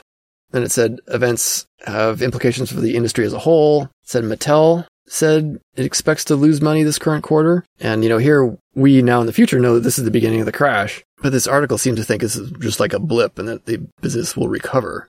The article takes a bit of a dive into Atari's history, although wondering whether it's lost too much of its spirit and creativity. saying, you know, the first company was run by engineers in t-shirts, but that they couldn't finance their own growth and looked for somebody to buy them, which turned out to be Warner, who bought them for 28 million in 1976 you know, at various times being called one of the greatest acquisitions ever. The article says, as the company has grown, it is being shifted to being market driven rather than engineering driven, and is using its considerable financial muscle to license arcade games from others, mainly Japanese companies. So some analysts think Atari's become too dependent on others and hasn't designed enough of their own stuff, and then brings in Activision how some of the top game designers left because they didn't feel like they were appreciated at Atari. It brings up Atari's legal action, you know, which we talked about before, like, you know, the licenses for Pac-Man and suing all the Pac-Man clones. And there's a quote here in the article of the president of Coleco being quoted about Atari that they're seeking to win victory in court that they can no longer win in the market. And I can only imagine the glee at which the Coleco president was available for that quote. There's another quote from Manny Gerard saying, We went dry somewhere in the spring, talking of the lack of new games or hit games. The article says Manny Gerard says hopes that pole position might be one of the games that has the coin op division turning around. The article says Atari's future may lie with its home computer division. The market for home computers rather than business computers has taken off this year and Atari has seen its sales quadruple to an estimated 300 million. Says yet the division is still losing money, perhaps 25 to 50 million this year. Atari was the first company to clearly aim for the home market with a computer selling for only a few hundred dollars as opposed to machines like the Apple that sell for more than a thousand. But recently companies like Texas Instruments and Commodore have come on strong, and the price market share war has developed. And Jack Tramiel of Commodore is not going to lose a price war. He's going to kill Texas Instruments in just a little bit, and going to be one of the primary reasons that the Commodore 64 does as well as it does, because he undercuts everybody. The article concludes it says Atari has many strong suits. It has a joint venture with Lucasfilm Limited, the producer of Star Wars, to design innovative new games. It has a tremendous advertising budget, estimated more than a million this year, and a prodigious research and development budget of almost the same size. It has hired Alan Kay, a highly regarded computer scientist, as its chief scientist and told him to dream up new products. The article concludes with something called the Mysterious Falcon Project, Atari says it's going to introduce it next year and it's not a game. It'll be the basis for a fourth division in the company and speculation centers on a communications device, perhaps a telephone with computerized functions or a device to be used with cable television systems. But analysts wonder why Atari is alerting everyone to the product's existence if it's really so marvelous. In the new atmosphere of lost innocence and heightened skepticism surrounding Atari, many would just rather wait and see. And as an aside, the Atari Falcon project is the Atari Tel, not related to the Atari Falcon, of course, of the ST lineage. And that's the end of the article. It's, uh, yeah, all the pieces were there to like, the crash is coming, but they didn't really connect it at that point. A second look. In response to Nick Baim's letter, August 83, I have some facts for him to consider. 1. The 5200 is not outselling ColecoVision. ColecoVision has sold over 1 million units, something the 5200, as of July 183, has not yet done. 2. ColecoVision has much more going for it. Where is the 5200 VCS emulator? As of July 1st, it can't be found in the Chicago area. The 5200 doesn't have an expansion interface, meaning any add on devices will be more expensive. Coleco's trackball will be $10 cheaper and include a cartridge. The 5200 trackball won't include a cartridge. 3. 5200's baseball is an Intellivision look-alike, while ColecoVision's baseball could well be the most promising sport game ever. ColecoVision has licensing agreements with Sega, Exidy, Universal, Konami, and CBS Bally Midway to produce home games of their arcade games. And last but not least, Parker Brothers, Fox, Microfun, Imagic, and Sirius Software plan to make games for ColecoVision. It seems to me the facts speak for themselves in proving which system is superior. Bob Ritter, Hoffman Estates, Illinois. The March 1983 Video Games magazine says has a picture on the front of a bunch of video game characters like Donkey Kong, Dig Dug, Donkey Kong Jr., Pac-Man. Says the heat goes on, video games on trial, and plus rating the joysticks. There's nothing really 5200 specific in this issue, but I will look at this, you know, the t- the, the cover page article, which appears to be uh, uh, called the Great Debate inside the table of contents, saying three noted psychologists an industry representative, and a community activist speak candidly about the pros and cons of video games. But you'd think they'd have a more sort of title in the table of contents that relates to the actual cover page. Because otherwise it's confusing. I mean, there's another article in here that's interesting that I will look at. It says, welcome to the club, that women are entering the video game business like never before. And so there's an article here, but that's not really about the video games on trial. And actually, now that I read more closely, maybe it's this other, it's called Intruder Alert. What the coin op industry desperately needs is some good old fashioned public relations to ward off its sundry critics. So yeah, I don't know. The, maybe it's all three. Maybe all three were like video games on trial. And as we go to the editor's notes column called Hyperspace in this magazine, it, yeah, I think it's all three. It says video games are under attack. Either it's angry community groups attempting to banish arcades, doctors with questionable resumes speculating on the game's ill effects, or Wall Street analysts predicting their usual Easter basket of gloom and doom. Let's face it, we're getting it from all sides. So I guess it's two out of the three, Intruder Alert and The Great Debate. I guess they don't think the lack of women in the video games industry is enough of a thing to put the video games on trial. The 15200 reference in the whole magazine, it comes in this blip section where it's kind of their little short articles. It says that Atari plans to release a minimum of 10 games from the Children's Computer Workshop, saying four for the, for the VCS and six for the 5200. But that's the only 5200 reference in this whole thing. In this little blips area, they talk about a TV ad for the game Worm Wars 1, which is actually a typo that they repeat. It's actually Worm War 1, not Wars. We covered it in episode 27 of the podcast and found it was a kernel game, which I struggled to understand. But back to this video, this TV commercial, and it exists and it's fantastic. I'm going to include a little snippet here just to bask in its fantasticness.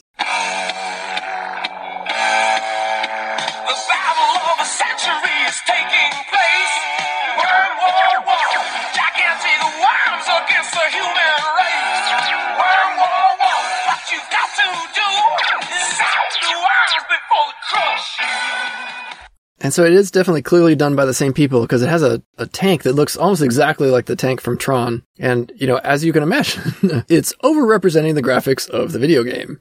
It's specifically for the 2600 version, although as we've noted, it's not that much different than the 800 version since they're both kernel games and, you know, the same vertical resolution, 192 lines. So graphically, they're vir- virtually indistinguishable, the 2600 versus the 8-bit version. And so it periodically cuts back to the 2600 version after then spending most of the time in a 3D version of, you know, the Tron light cycle tank and all these sort of fairly well rendered 3D objects. And then the 3D, s- the little worms are rendered as sort of connected spheres and they, you know, kind of do their inchworm motion. Uh, again, it's fantastic. You got to check out the video. Holding the microphone close to the screen does not do it justice. Please, please, please check it out. You will not be disappointed. Back down in the land of seriousness, they talk about are video games a serious business? There was a, apparently a day-long video game seminar with Atari research held at the Columbia University Computer Science Department. It was Chris Crawford, manager of Atari's game research group, creative contul- consultant Chris Cerf, and Warren Robinett, the co-founder of the Learning Company. So that would have been a wonderful seminar to attend. There's a little brief about the state of arcades, saying the average video game, game earnings per machine has gone down in 82. So it was climbing from, you know, zero before 1977 up to a peak in 1981 of about $140 per machine per week. But in 82, it's down to $109 per machine per week. So kind of presaging the crash that's coming. And they also have a manufacturer's market share list saying Bally Midway owns 33% of the market share of arcade games. Atari is next with 23%. Then it's down to Williams with 11 and Nintendo with 10, and nobody else has more than 6%. In the Great Debate article, they have five people they've brought together to essentially talk about how bad video games are for kids. So there's a quote in here that leading off the article is a quote from the Surgeon General at the time, C. Everett Koop, who said, apparently in a uh, speech in the end of 82, said video games may be hazardous to the health of young people. More and more people are beginning to understand adverse mental and physical effects of video games on pre-teenage and teenage children. There's nothing constructive in the games. Everything is eliminate, kill, destroy. And that was at a speech. And then apparently it kind of blew up, you know, going viral in newspapers of the day. And then he retracted his statement later saying this represented my personal judgment and was not based on any documented scientific evidence, nor does it represent the official view of the Public Health Service. Said nothing in my remarks should be interpreted as implying video games are per se violent in nature or harmful to children. But clearly, if he said it at a speech, he had some reason to say it. And so the magazine here brought together five people to debate this point. The first was Dr. Joyce Brothers, who's a syndicated newspaper and TV columnist, a, a psychologist, one of the first to sort of popularize psychology and its acceptance in the media. The next was Ronnie Lamb, who's the president of the Long Island, New York PTA. The article says she was spearheading a drive to stop the proliferation of arcades in her community and continues to urge for regulation of amusement centers in general. Next is Don Osborne, VP of Sales and Marketing for the Atari's CoinOp division. Next is Mitchell Robin, who has an interesting combination of jobs, a professor of child psychology and data processing. And finally, Dr. Philip Zimbardo, who's a professor of psychology at Stanford. He wrote a famous book on shyness and was also responsible for the Stanford prison experiment, which went famously awry and had to be stopped after only a small portion of the experiment was completed. There's four pages of interview text where Video Games Magazine poses four questions. The first is, do games pose a threat to young Americans? Dr. Brother says no in general unless it becomes like an obsession and they don't do their homework and stuff. Essentially saying pa- parents should be involved and know what's going on. Miss Lamb says that in a world that has so many problems, the zapping and killing of things, what's that doing to the consciousness of our children? It's an easy form of warfare where children don't see the blood and guts and victims. Mr. Osborne, our Atari guy, says he doesn't see games as threatening at all, that the kids understand that it's just a game, that there's been a tremendous amount of distortion as to the amount of time the kids are doing these games. Mr. Robin, the child psychology slash data processing professor, says he doesn't think the video games are a threat either, saying he's done some research and says that games are probably beneficial if used properly, essentially limiting their use. The exception is that kids who become addicted to it or have difficult family lives and don't understand how to control their own lives and escape into the games, but saying that's a minority.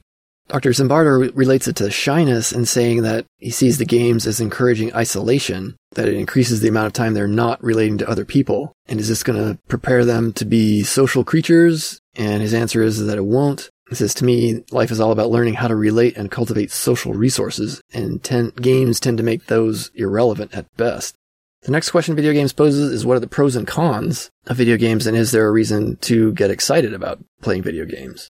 Ms. Lamb says, yeah, hand-eye coordination does get developed with these games, but for the average child, it's not useful unless they're going to enroll them in the Air Force, she says. Do you need me to sing the song again? Or no? No? Okay, we'll continue. Mr. Robbins says that games might be beneficial to the kids who just like, you know, aren't great athletes and, you know, they can be good at something. Saying that in the past, sort of athletics was the way to go to be, you know, accepted and that maybe that'll give a boost to kids who find they're good at something. Our Atari guy, Mr. Osborne, says there's no question that hand-eye coordination improves significantly and other visual skills are improved as a result of playing, which is probably a little wishful thinking there on his part, but saying it'll definitely be beneficial to kids down the road. The next video game question is, what is it about games that make them so captivating? Miss Lamb, our resident curmudgeon, says, you know, all the lights and noise, it's super exciting, but saying it's spoon feeding kids and jobs that require real work, and she names accountants, attorneys, doctors, plumbers, electricians. That's not how they do it. It's like stuff's not lit up for those jobs to tell them what to do next. She says rather listen to music and have your kids read books. She says she just can't accept the instant gratification and the feeling of success theories, and rather that video games are just meaningless activity. Mr. Atari says that where he lives in San Jose, more and more rec programs are being taken away from kids because cities can't fund them. Instead, video games haven't gone up since 1972. It's exciting and active involvement and an opportunity to extend one's fantasy world. And that video games provide entertainment and laughing and are a diversion from the oppression of reality. Dr. Zimbardo says that video games are an incredible challenge, and there's little that poses the equivalent challenge to video games in young people. You can play without adult supervision, without elaborate instructions, and you can improve simply by practicing on your own. It's not external motivation, it's intrinsic. And like the instantaneous nature of the feedback makes the learning faster and it's part of the excitement of the game. Video Games Magazine asks, is there any scientific research being done regarding video games? Dr. Brothers comes back and says, little that I know of, it's been a difficult subject to get funding for. And then she says, I don't think research will be particularly useful anyway, because by the time it's published, the kids will be onto something else. Kids of today would like to have a word. Mr. Osborne, our Atari guy, says that the VA is studying some stuff, claiming without specific reference that it's been helped in rehab centers. He also says the Atari Institute has funded a number of worthy educational programs involving the use of computer, but he says, let's face it, if Atari funded any study, the results would probably be considered biased. Which is clearly true, you know, if they funded something and it didn't say what they wanted to, they just bury it. He says funding really needs to come from objective third parties. Dr. Zimbardo said he's aware of a few things, a couple at Stanford and one at MIT. Saying at MIT, Dr. Sherry Turkle is writing a book on various aspects of video games, and she's one who's been researching the subject the longest. And did I say there are four questions? Actually, there's six, so I can't count very well. So this is uh, question five out of four, and we'll have question six out of four in just a minute. Said, do you or your children play games? Mrs. Lamb says that neither of her two kids frequents arcades and that very occasionally they'll let their kids have like 50 cents to go to an arcade. Mr. Osborne says he plays about 30 minutes a day, which is not as much as he'd like to. And working at Atari, he said 75% of his playing is business oriented, which is a nice perk to have, of course. And that they have a VCS at home and he has two kids, but he says he has more problems with comic books than video games. Dr. Zimbardo says he's not much of a game player. He's played him, but his son is an addict who's 20 and goes to Stanford and that he's done surveys and interviews with other self-confessed video game addicts for his own studies at Stanford. And then now, finally, question six out of four. Video games says, what do you foresee as the future of video games in our society?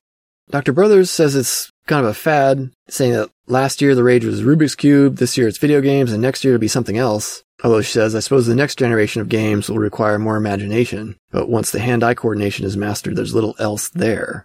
Mrs. Lamb says video games are going to be, continue to be part of the future, and she's just hoping that as they become more a part of the culture, they'll be more controlled by the parents. Mr. Osborne says that con- video games will continue to advance, the interactive quality will increase, and that they might blend with other forms of recreation or entertainment, saying that like full families might go to arcades together and play games where they act out an entire story, but together, you know, is everybody contributing to the same game. Mr. Robbins says Alvin Toffler was right, we're going through future shock, and we just haven't yet realized how we're going to respond to this technology saying that the current response is kind of an old time morality, but offering no suggestions on how to change that. And finally, Dr. Zimbardo finishes up the article saying that because video games are reinforce the idea of how to be optimally destructive, he thinks that there might be a long-term negative impact on society. He says the long-range impact might be that you have a generation of males who are reinforced to have a cognitive structure where you don't know where fantasy stops saying it could be dangerous 10 to 20 years from now. It's like a military mentality, which we already have enough of now, he says. Says on the other hand, it could be that video games are reprogrammed to be more positive, to code the games to teach interdependence with other humans or cooperation. But regardless of if it's negative or positive, it's going to play an important role in our lives for years to come. The next article is Intruder Alert by Ray Tilley, and it sort of focuses on the arcade aspect of games and the negative publicity surrounding it. It says, How does public enemy number one fight back? With a publicity campaign, of course. Talking that coin op manufacturers, distributors, and operators are now faced with their greatest challenge the reactionary groups and politicians who want to squash the arcade business. It says for the coin op industry to repel its critics and their relentless attacks, it needs to improve its image. And it says in the public's mind, arcades are associated with seediness, petty crime, and moral corruption. And it says that's why it's a relief to see at least a few signs that the industry is awaking to the need to deal with its serious public relations problem. A PR firm put out this 116 page manual. It says a community relations manual for the coin op amusement games industry and says that the people opposed to video games tend to be in five categories, either community leaders, teen haters, like older people with no school age children who are convinced that arcades breed juvenile delinquency, then neighboring businesses complain, who complain about vandalism and shoplifting, local politicians who just see vote getting opportunities in oppositions to arcades, and then law enforcement officials who fear the destructive capabilities of teens and groups. This is basically a lot of problems involve just fighting stereotypes. And for instance, having a clean, well run and well lit arcade can solve the problem of the delinquent teenagers issue by supplying a more supervised appearing atmosphere. Another argument was raised about hypocrisy. There was a religious group in Clayton County, Georgia that said Sundays were dedicated to the Sabbath, and so they wanted to have all coin op places closed on Sundays. But then some of the arcade owners got together and said it was clear they were talking about targeting arcades only because they weren't talking about keeping all the businesses closed in the county on Sundays. And I remember the discovery of blue laws when I lived in the South was a very weird thing. You know, moving to the South and then driving to the mall on a Sunday and finding it closed for the entire day was very strange.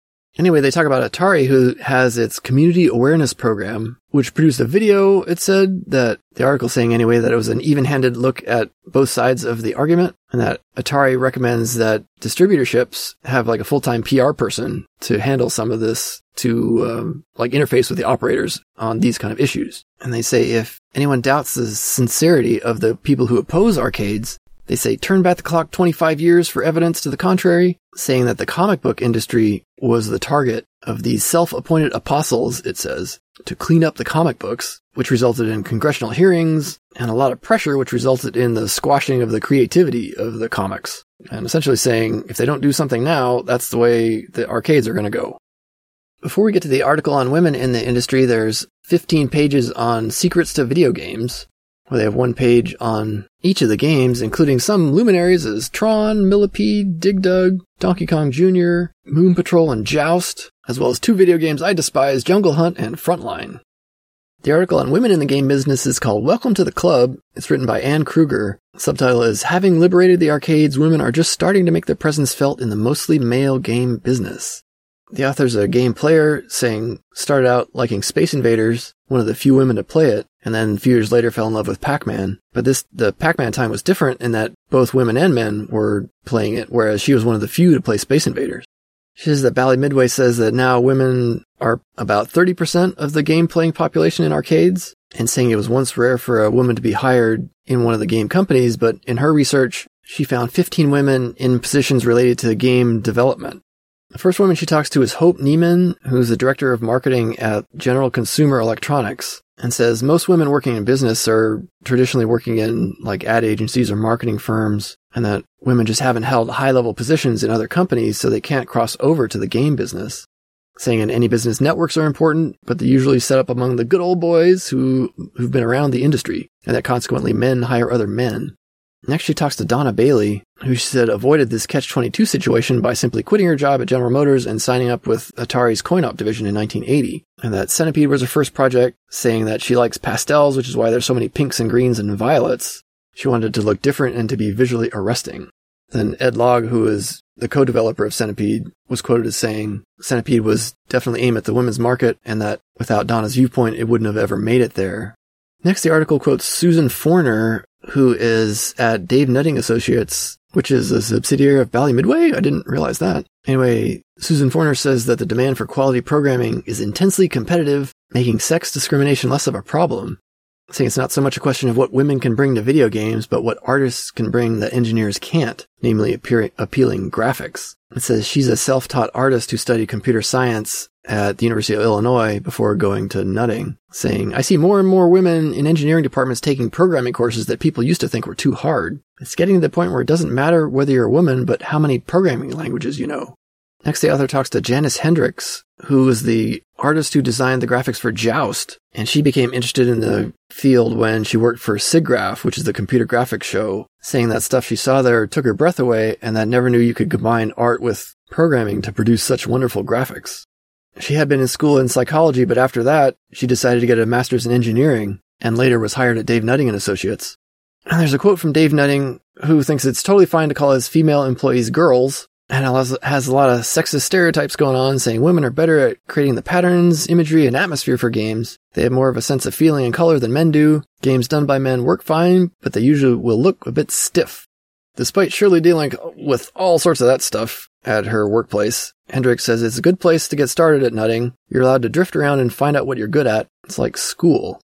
The author then talks to Mary Patak, who said she wouldn't mind enrolling at this school because she recently left an engineering position at Honeywell to go on maternity leave, but she'd like to join her husband Tom at this DNA University, as they call Nutting's firm.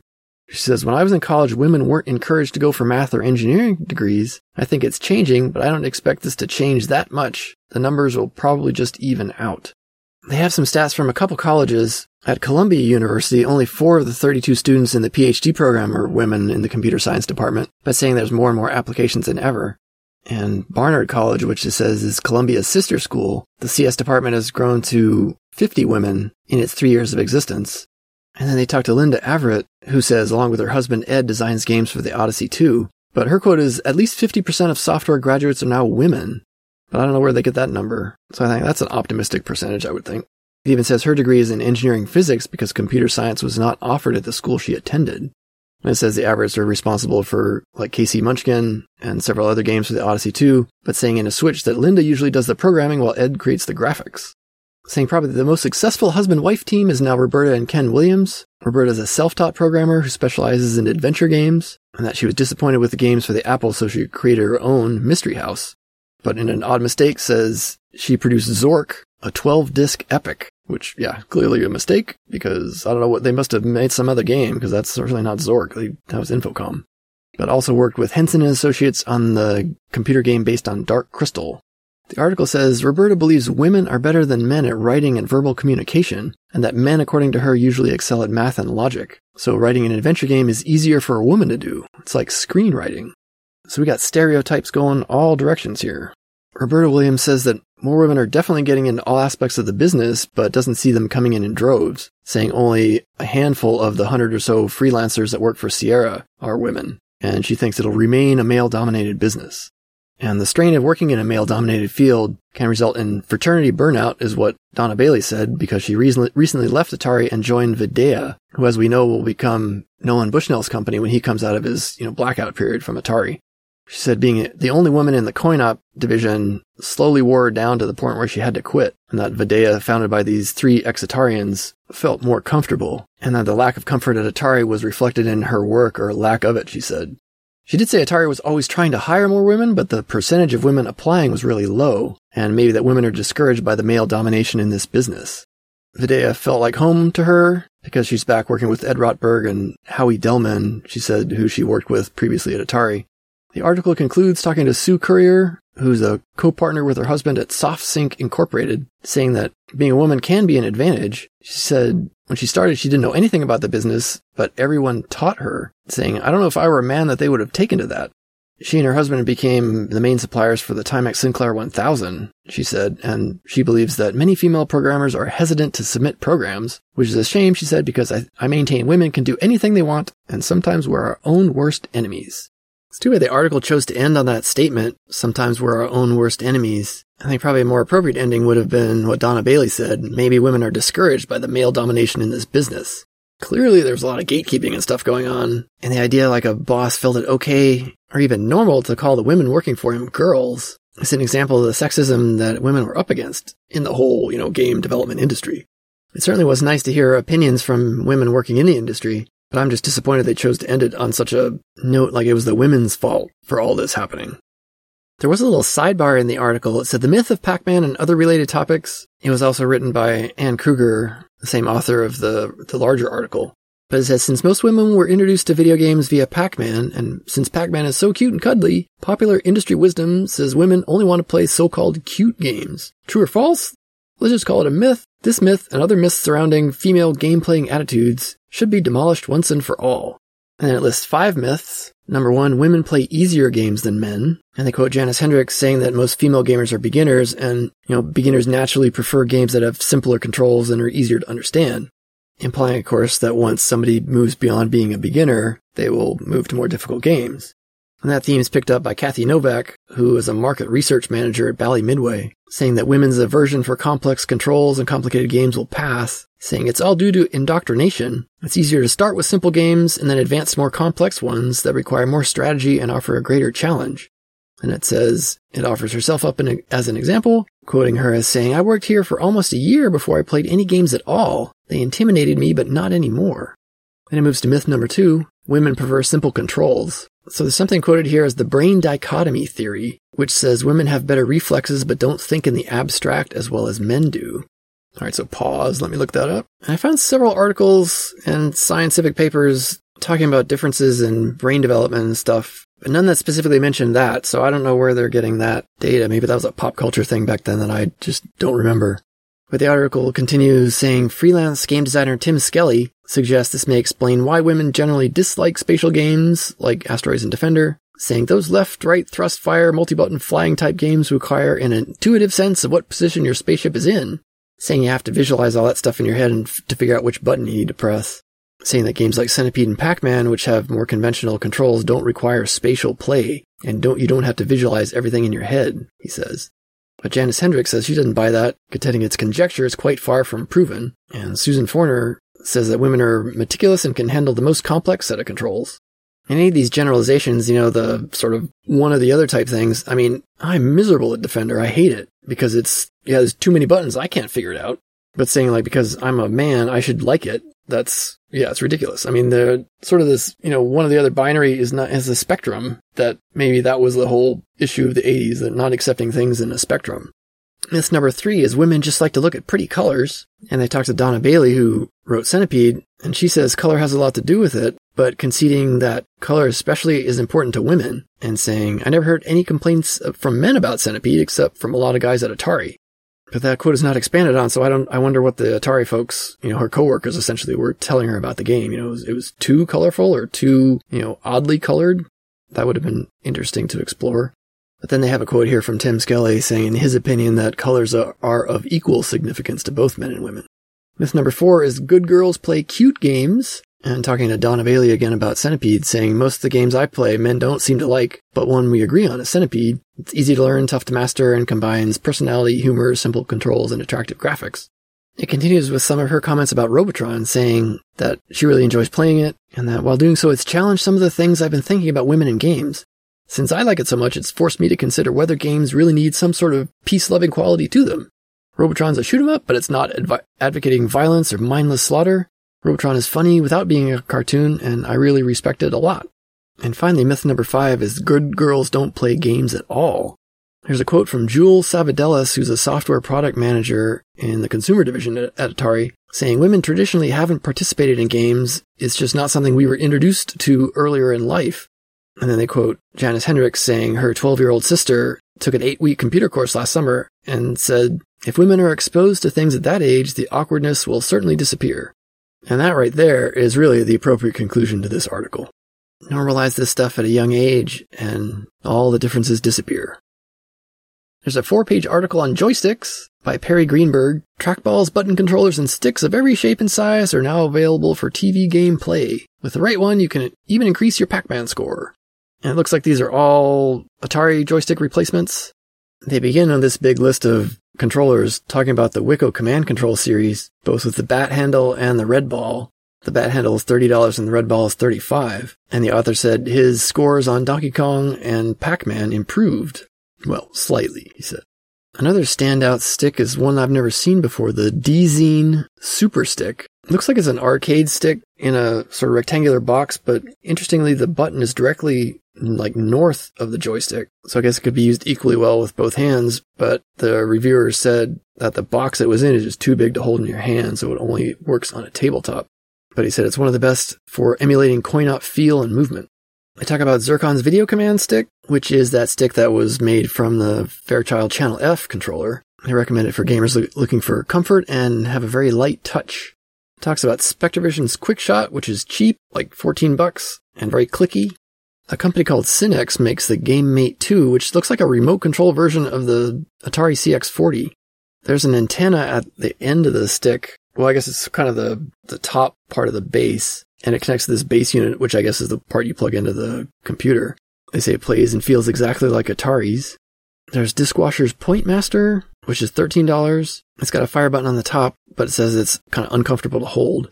The Suncom Starfighter is $17. It's small, has a short handle, but it's uncomfortable to hold, this reviewer says.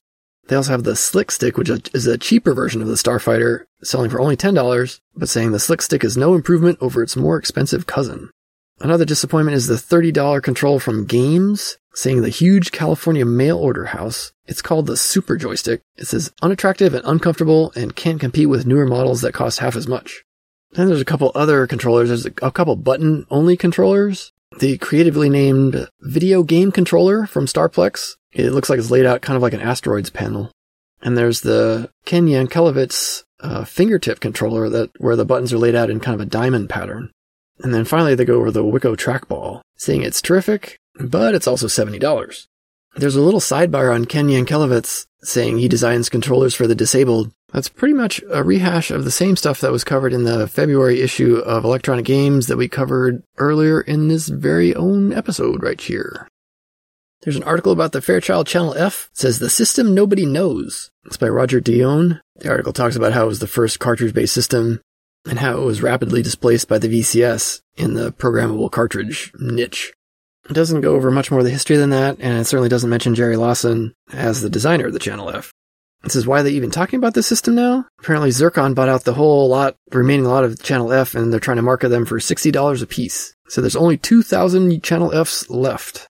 It goes over quite a number of games, and the general conclusion are there are not very many, many that are worth mentioning. Among the best of the 20 or so cartridges it talks about is Casino Royale, which is a card game. dodge it, which is kind of what it says. You're a blue square that you, have to dodge a bouncing ball that's ping ponging off the walls.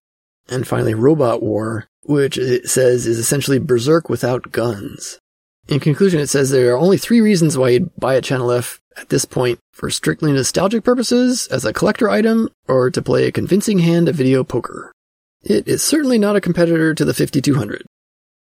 Next is a teeny little article about Imagic's IPO. It was supposed to have happened in December, but it says due to the sudden market decline, Imagic postponed its offering until early, early 83. And it said, according to an Imagic spokesperson, the Warner Communications earning drop and subsequent stock slide caused unsettled feelings at Imagic.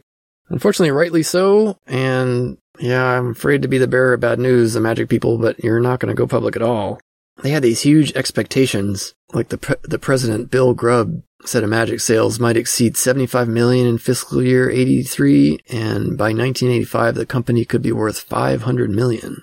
And I guess that's the problem with like doing a forecast with data points that are really close together because you know a small little slope extending out to a large distance can be way off from the final result.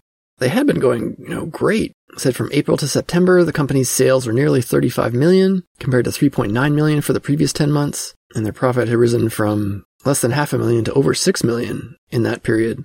You know, investors were kind of bullish on it, you know, saying that Imagic can only be hurt by the quality of its own games, not by having backed a losing hardware system, which they said was the Astrocade's fate. What went unnoticed was that they will suffer from the lack of quality of other people's games, the inertia of that dragging down everybody, and ultimately not only canceling Imagic's IPO, but cratering the entire company. Their last games were published in 1984, although none were published for the 5200, while of course they did have several for the 8-bits. They had an amazing name for their fan club, the Numb Thumb Club, and they even had the Numb Thumb News, which was a newsletter that unfortunately only had two issues. And finally, in this magazine, there's a little article Atari versus Coleco and Imagic. This means war. It's about Atari suing both Coleco and Imagic for different things, but saying they're suing Imagic for Demon Attack resembling Phoenix, which Atari held the video game rights to. Apparently, Atari had waited, it says here, nearly nine months to challenge uh, Imagic in court, and there are various theories as to why that happened. One was that they were waiting for damages to accrue, I suppose meaning that Imagic could make enough money that they could actually pay Atari then. But another said that it was probably not a coincidence that it was filed right when Imagic set a date for its IPO. And then Atari suing Coleco was for Coleco's VCS compatible adapter. Atari saying that it was a VCS in disguise and that it infringed on two patents and requested an injunction. It says the discovery process is currently transpiring. Also in this article, it has what must be a follow-up to the KC Munchkin case that Atari brought against uh, the Odyssey console. And that Magnavox's parent, North American Philips, apparently is preparing a like a long for a long lengthy trial, even though the case to the Supreme Court was denied, saying that the Seventh Circuit Court in Chicago is going to hear the appeals case, apparently. And with that, we're finally done with this magazine. That took a long time to record. Nicked again. I'm commenting on a letter printed in August 83 issue concerning ColecoVision and the Atari 5200 I am a ColecoVision owner, and I think that ColecoVision is the better system. The Atari 5200 has better resolution, 25%. Why don't they use it? Look at the 5200 Kangaroo, and you'll notice that the roof under which the baby Roo is standing looks like low resolution Atari 2600 material. You'll never see anything like that on ColecoVision. ColecoVision's graphics are more colorful and detailed. Compare Zaxxon with any game from any video system, and you'll see why ColecoVision is the best. Coleco has Buck Rogers, Time Pilot, and Satan's Hollow, among other great games coming out this year. Also coming this year are the Super Action controllers packaged with Contact Baseball, which puts Atari 5200's baseball to shame. I also understand that there are more ColecoVisions sold than Atari 5200s, contradicting what was printed in the last issue. It is plain to see that ColecoVision is the more promising system. Richard Squibbs. Stratford, Connecticut. Editor. You're correct. ColecoVision has sold better than the Atari 5200. Also, ColecoVision does have better background resolution than Atari's 5200. And while the 5200 will soon accept an expansion module to allow you to play at 2600 games, ColecoVision will also expand in the near future into a technically advanced personal computer system. There are no plans, however, to expand the 5200 into a computer. In the Atari Age magazine of March and April 83, it's volume 1, number 6, there's a teeny little bit of 5200 info, starting off with an article in the Inside Atari section about how Atari makes a game console. They say Atari stuff is manufactured in Hong Kong, Puerto Rico, Ireland, and Sunnyvale. These assembly plants around the world handle the tremendous demand for the Atari 2600, 5200, and three home computer models. They said to see how it's done, they visited the Atari manufacturing plant at 1195 Borregas Avenue in Sunnyvale, saying found hundreds of people and some very sophisticated automated machinery busily putting together Atari 5200 consoles. On one side of the room, we saw racks and bins of parts, over 400 individual parts which go into every Atari 5200. In the building next door, completed 5200 units were getting a final test before being shipped out. So he said there's four major steps in manufacturing. One is getting the pieces ready, saying that Atari doesn't manufacture the parts, but they use both custom made and off the shelf components, but the custom made parts aren't made there in this facility. So once the parts are checked out with like visual inspections, they're put into places on circuit boards in two ways, either auto insertion or hand insertion. So the majority of components are inserted by machine, saying it resembles something like a stapler. As the printed circuit board moves beneath the machine, it punches down and sticks the component into the correct spot. It says 264 different components are put into position in 55 seconds using this sort of automated procedure. Then after that, more parts are inserted by hand to the point where there are 367 components on the board. The assembly line action continues and it moves the printed circuit board into a, something called a wave soldering machine, which says it passes the bottom of the board over a wave of flux and then into a sea of molten solder, and then all the components are instantly soldered into position. It says as the boards come out of the solder swim, the boards are washed down, dried, and placed onto another assembly line where workers insert components which are too heat sensitive to survive wave soldering. At that point, the board reaches the end of the line and it's placed on a testing unit, presumably by hand because it says the technician throws a switch and a suction is created under the board, pulling it down onto a grid that makes contact with every circuit on the board. It says the unit tests it all and prints out a report, apparently indicating anything that has a problem. And if they found a problem, the board goes to a special area where a team of experts fix it and retest it thoroughly. Then after passing the test, it says completed boards move on to another area where they're placed in the sleek plastic outer shell of an Atari 5200 console. And it's not just the electronics that the inspectors check for after that. It says we saw them reject a unit because of a scratch in the case that we never would have noticed. And it says finally consoles, controllers, power adapters, and switchbox and instruction manuals and a super breakout cartridge are all packed into boxes and ready for shipment. Almost. Having performed quality checks every step of the way, there's still room for one more, and several boxes are taken off shelves of completed pack units to be opened and fully checked out as a final step before the Atari units are ready. There's a little announcement for the Atari 1200 XL computer, my very first computer. It says combining sleek, ultra-modern styling with a full 64K RAM, the largest ever for an Atari computer. The model 1200 XL has just arrived. New features include 12 programmable function keys and a help key to give users additional information if they need it while running a program. And they have a picture, nice little kind of elevated side-on kind of view that shows the the shininess of the new plastic. But that's all it says. is just like a little quarter page, little picture on the corner of one of the pages. On that same page, it says another great summer ahead for Atari computer camps. And that opens with a quote. It really broadened my mind in terms of computers. It gave me something to work with for the rest of my life, and I can't wait to go back. That was a quote from a 13 year old boy named Evan. Says Evan and dozens of other young people aged 10 through 16 enjoyed all the usual sports, games, and activities found at a regular sleepaway camp, plus a unique computer education experience. And for summer 1983, Atari has expanded the computer camp program to seven campsites nationwide. And it doesn't list those seven camps, but just says write to Atari computer camps in New York, New York, or call a 1-800 number. Or in New York State and Canada, call collect. One of the mentions of the 5200 is uh, announcing Tempest, saying they said it couldn't be done. The fantastic color quadrascan graphics of Atari's revolutionary coin-op game Tempest could never be brought to the home video screen. Well, Atari designers now have the state-of-the-art sophistication of the 5200 game system at their disposal, and with it, they are conquering the challenge of bringing Tempest home. Says estimated time of arrival summer 83. We'll keep you posted. There's a bunch of stuff. This is a real sports issue, so it talks about the real sports stuff for the 2600 mostly. But in the 5200 flash section, they talk about baseball and tennis. Baseball is going to be available in April and tennis also in April. Both those are $32 through the club. Kicks in, available in March will be 32 and then Vanguard available in May will be $40. The console itself is $250 as a club member. The great debate continues. In response to a letter in the September issue that says the Atari 5200 is the best and most promising system around, what about ColecoVision? I think ColecoVision should be given equal space illustrating that it is the best. In addition to releasing Adam, the family computer, Coleco will also be coming out with Roller Controller packaged with Slither. Another thing to look for is Coleco Super Action controllers. These include a 3D game called Super Action Baseball. Now, after reading this, I hope you'll agree that ColecoVision is the only system you'll ever need. Joseph Venezia, Miami, Florida. Here we are at the end of the first quarter of 1983. There'll be, what, three more episodes of 1983 stuff, I think, at this rate.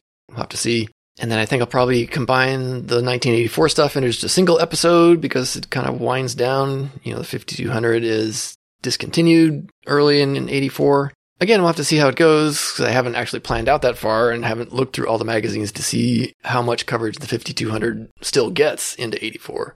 That's a ways away, and we'll have a bunch of episodes of the regular podcast timeline mixed in with all this stuff. All the letters to the editor readings you've heard in this episode from Mike Whalen are all from Video Games Magazine starting in August of 83 and then extending on into subsequent months. And this will be kind of the theme of the letters to the editor for this whole 5200 series is this ongoing battle of the ColecoVision fans and the 5200 fans. As Mike said to me as we were, you know, discussing how to include all these, you know, fun back and forth letters to the editor, they said it's like Usenet in slow motion. So thanks again to Mike for recording all that stuff. There's plenty more where this came from. And they've got a bunch of stuff to share with you on these next, you know, whatever it is, four more episodes to go in the 5200 versus 8 bit series. Nick Baim really sets something off here, and it lasts for a long time. Neither side seems to want to give up anything. Next episode, we'll do a regular podcast timeline episode. It'll be January 1983. I'm going to introduce a new magazine to the podcast. It's called Personal Computer World, which is a UK magazine that is kind of in the vein of creative computing or compute in that it's not specific to one computer, but covers a lot of different, you know, manufacturers, including Atari. And in addition, the magazine seems to have, you know, sort of longer form articles about computing life in the UK and, you know, other things that aren't just like program listings. So it looks like a fun magazine to cover. We'll uh, add that to the podcast and see how it goes. Thanks to Steve Boswell for pointing that out to me. I hadn't heard of the magazine before. And as he listened to the last regular podcast episode, where I added page six and Atari IO to the coverage, it got us talking about uh, UK magazines. So, yep, we'll add it to the podcast and thereby increasing the number of magazine issues that I do not have a physical copy of. If you happen to have physical copies of Personal Computer World or like Compute, I'm still missing a bunch of computes. I'm doing pretty good on you know Analogs, Antics, and Creative Computings, thanks to a bunch of people like Kay Savetz, Bill Kendrick, Kevin Lund, and John Groover. But in lieu of this being a free podcast, if you happen to want to donate some magazines to the cause, I would certainly appreciate that. So until next time, if you've got some games that make ColecoVision owners drool, you can talk to me about it on Twitter. I'm at Atari 8-Bit Games. Or if you've got a stack of magazines taking up way too much space in your place and want to offload that to me, send me an email about it at feedback at playermissile.com. Thanks as always to Steph Animal for the theme to the podcast. I will see you next time with a regular podcast timeline episode.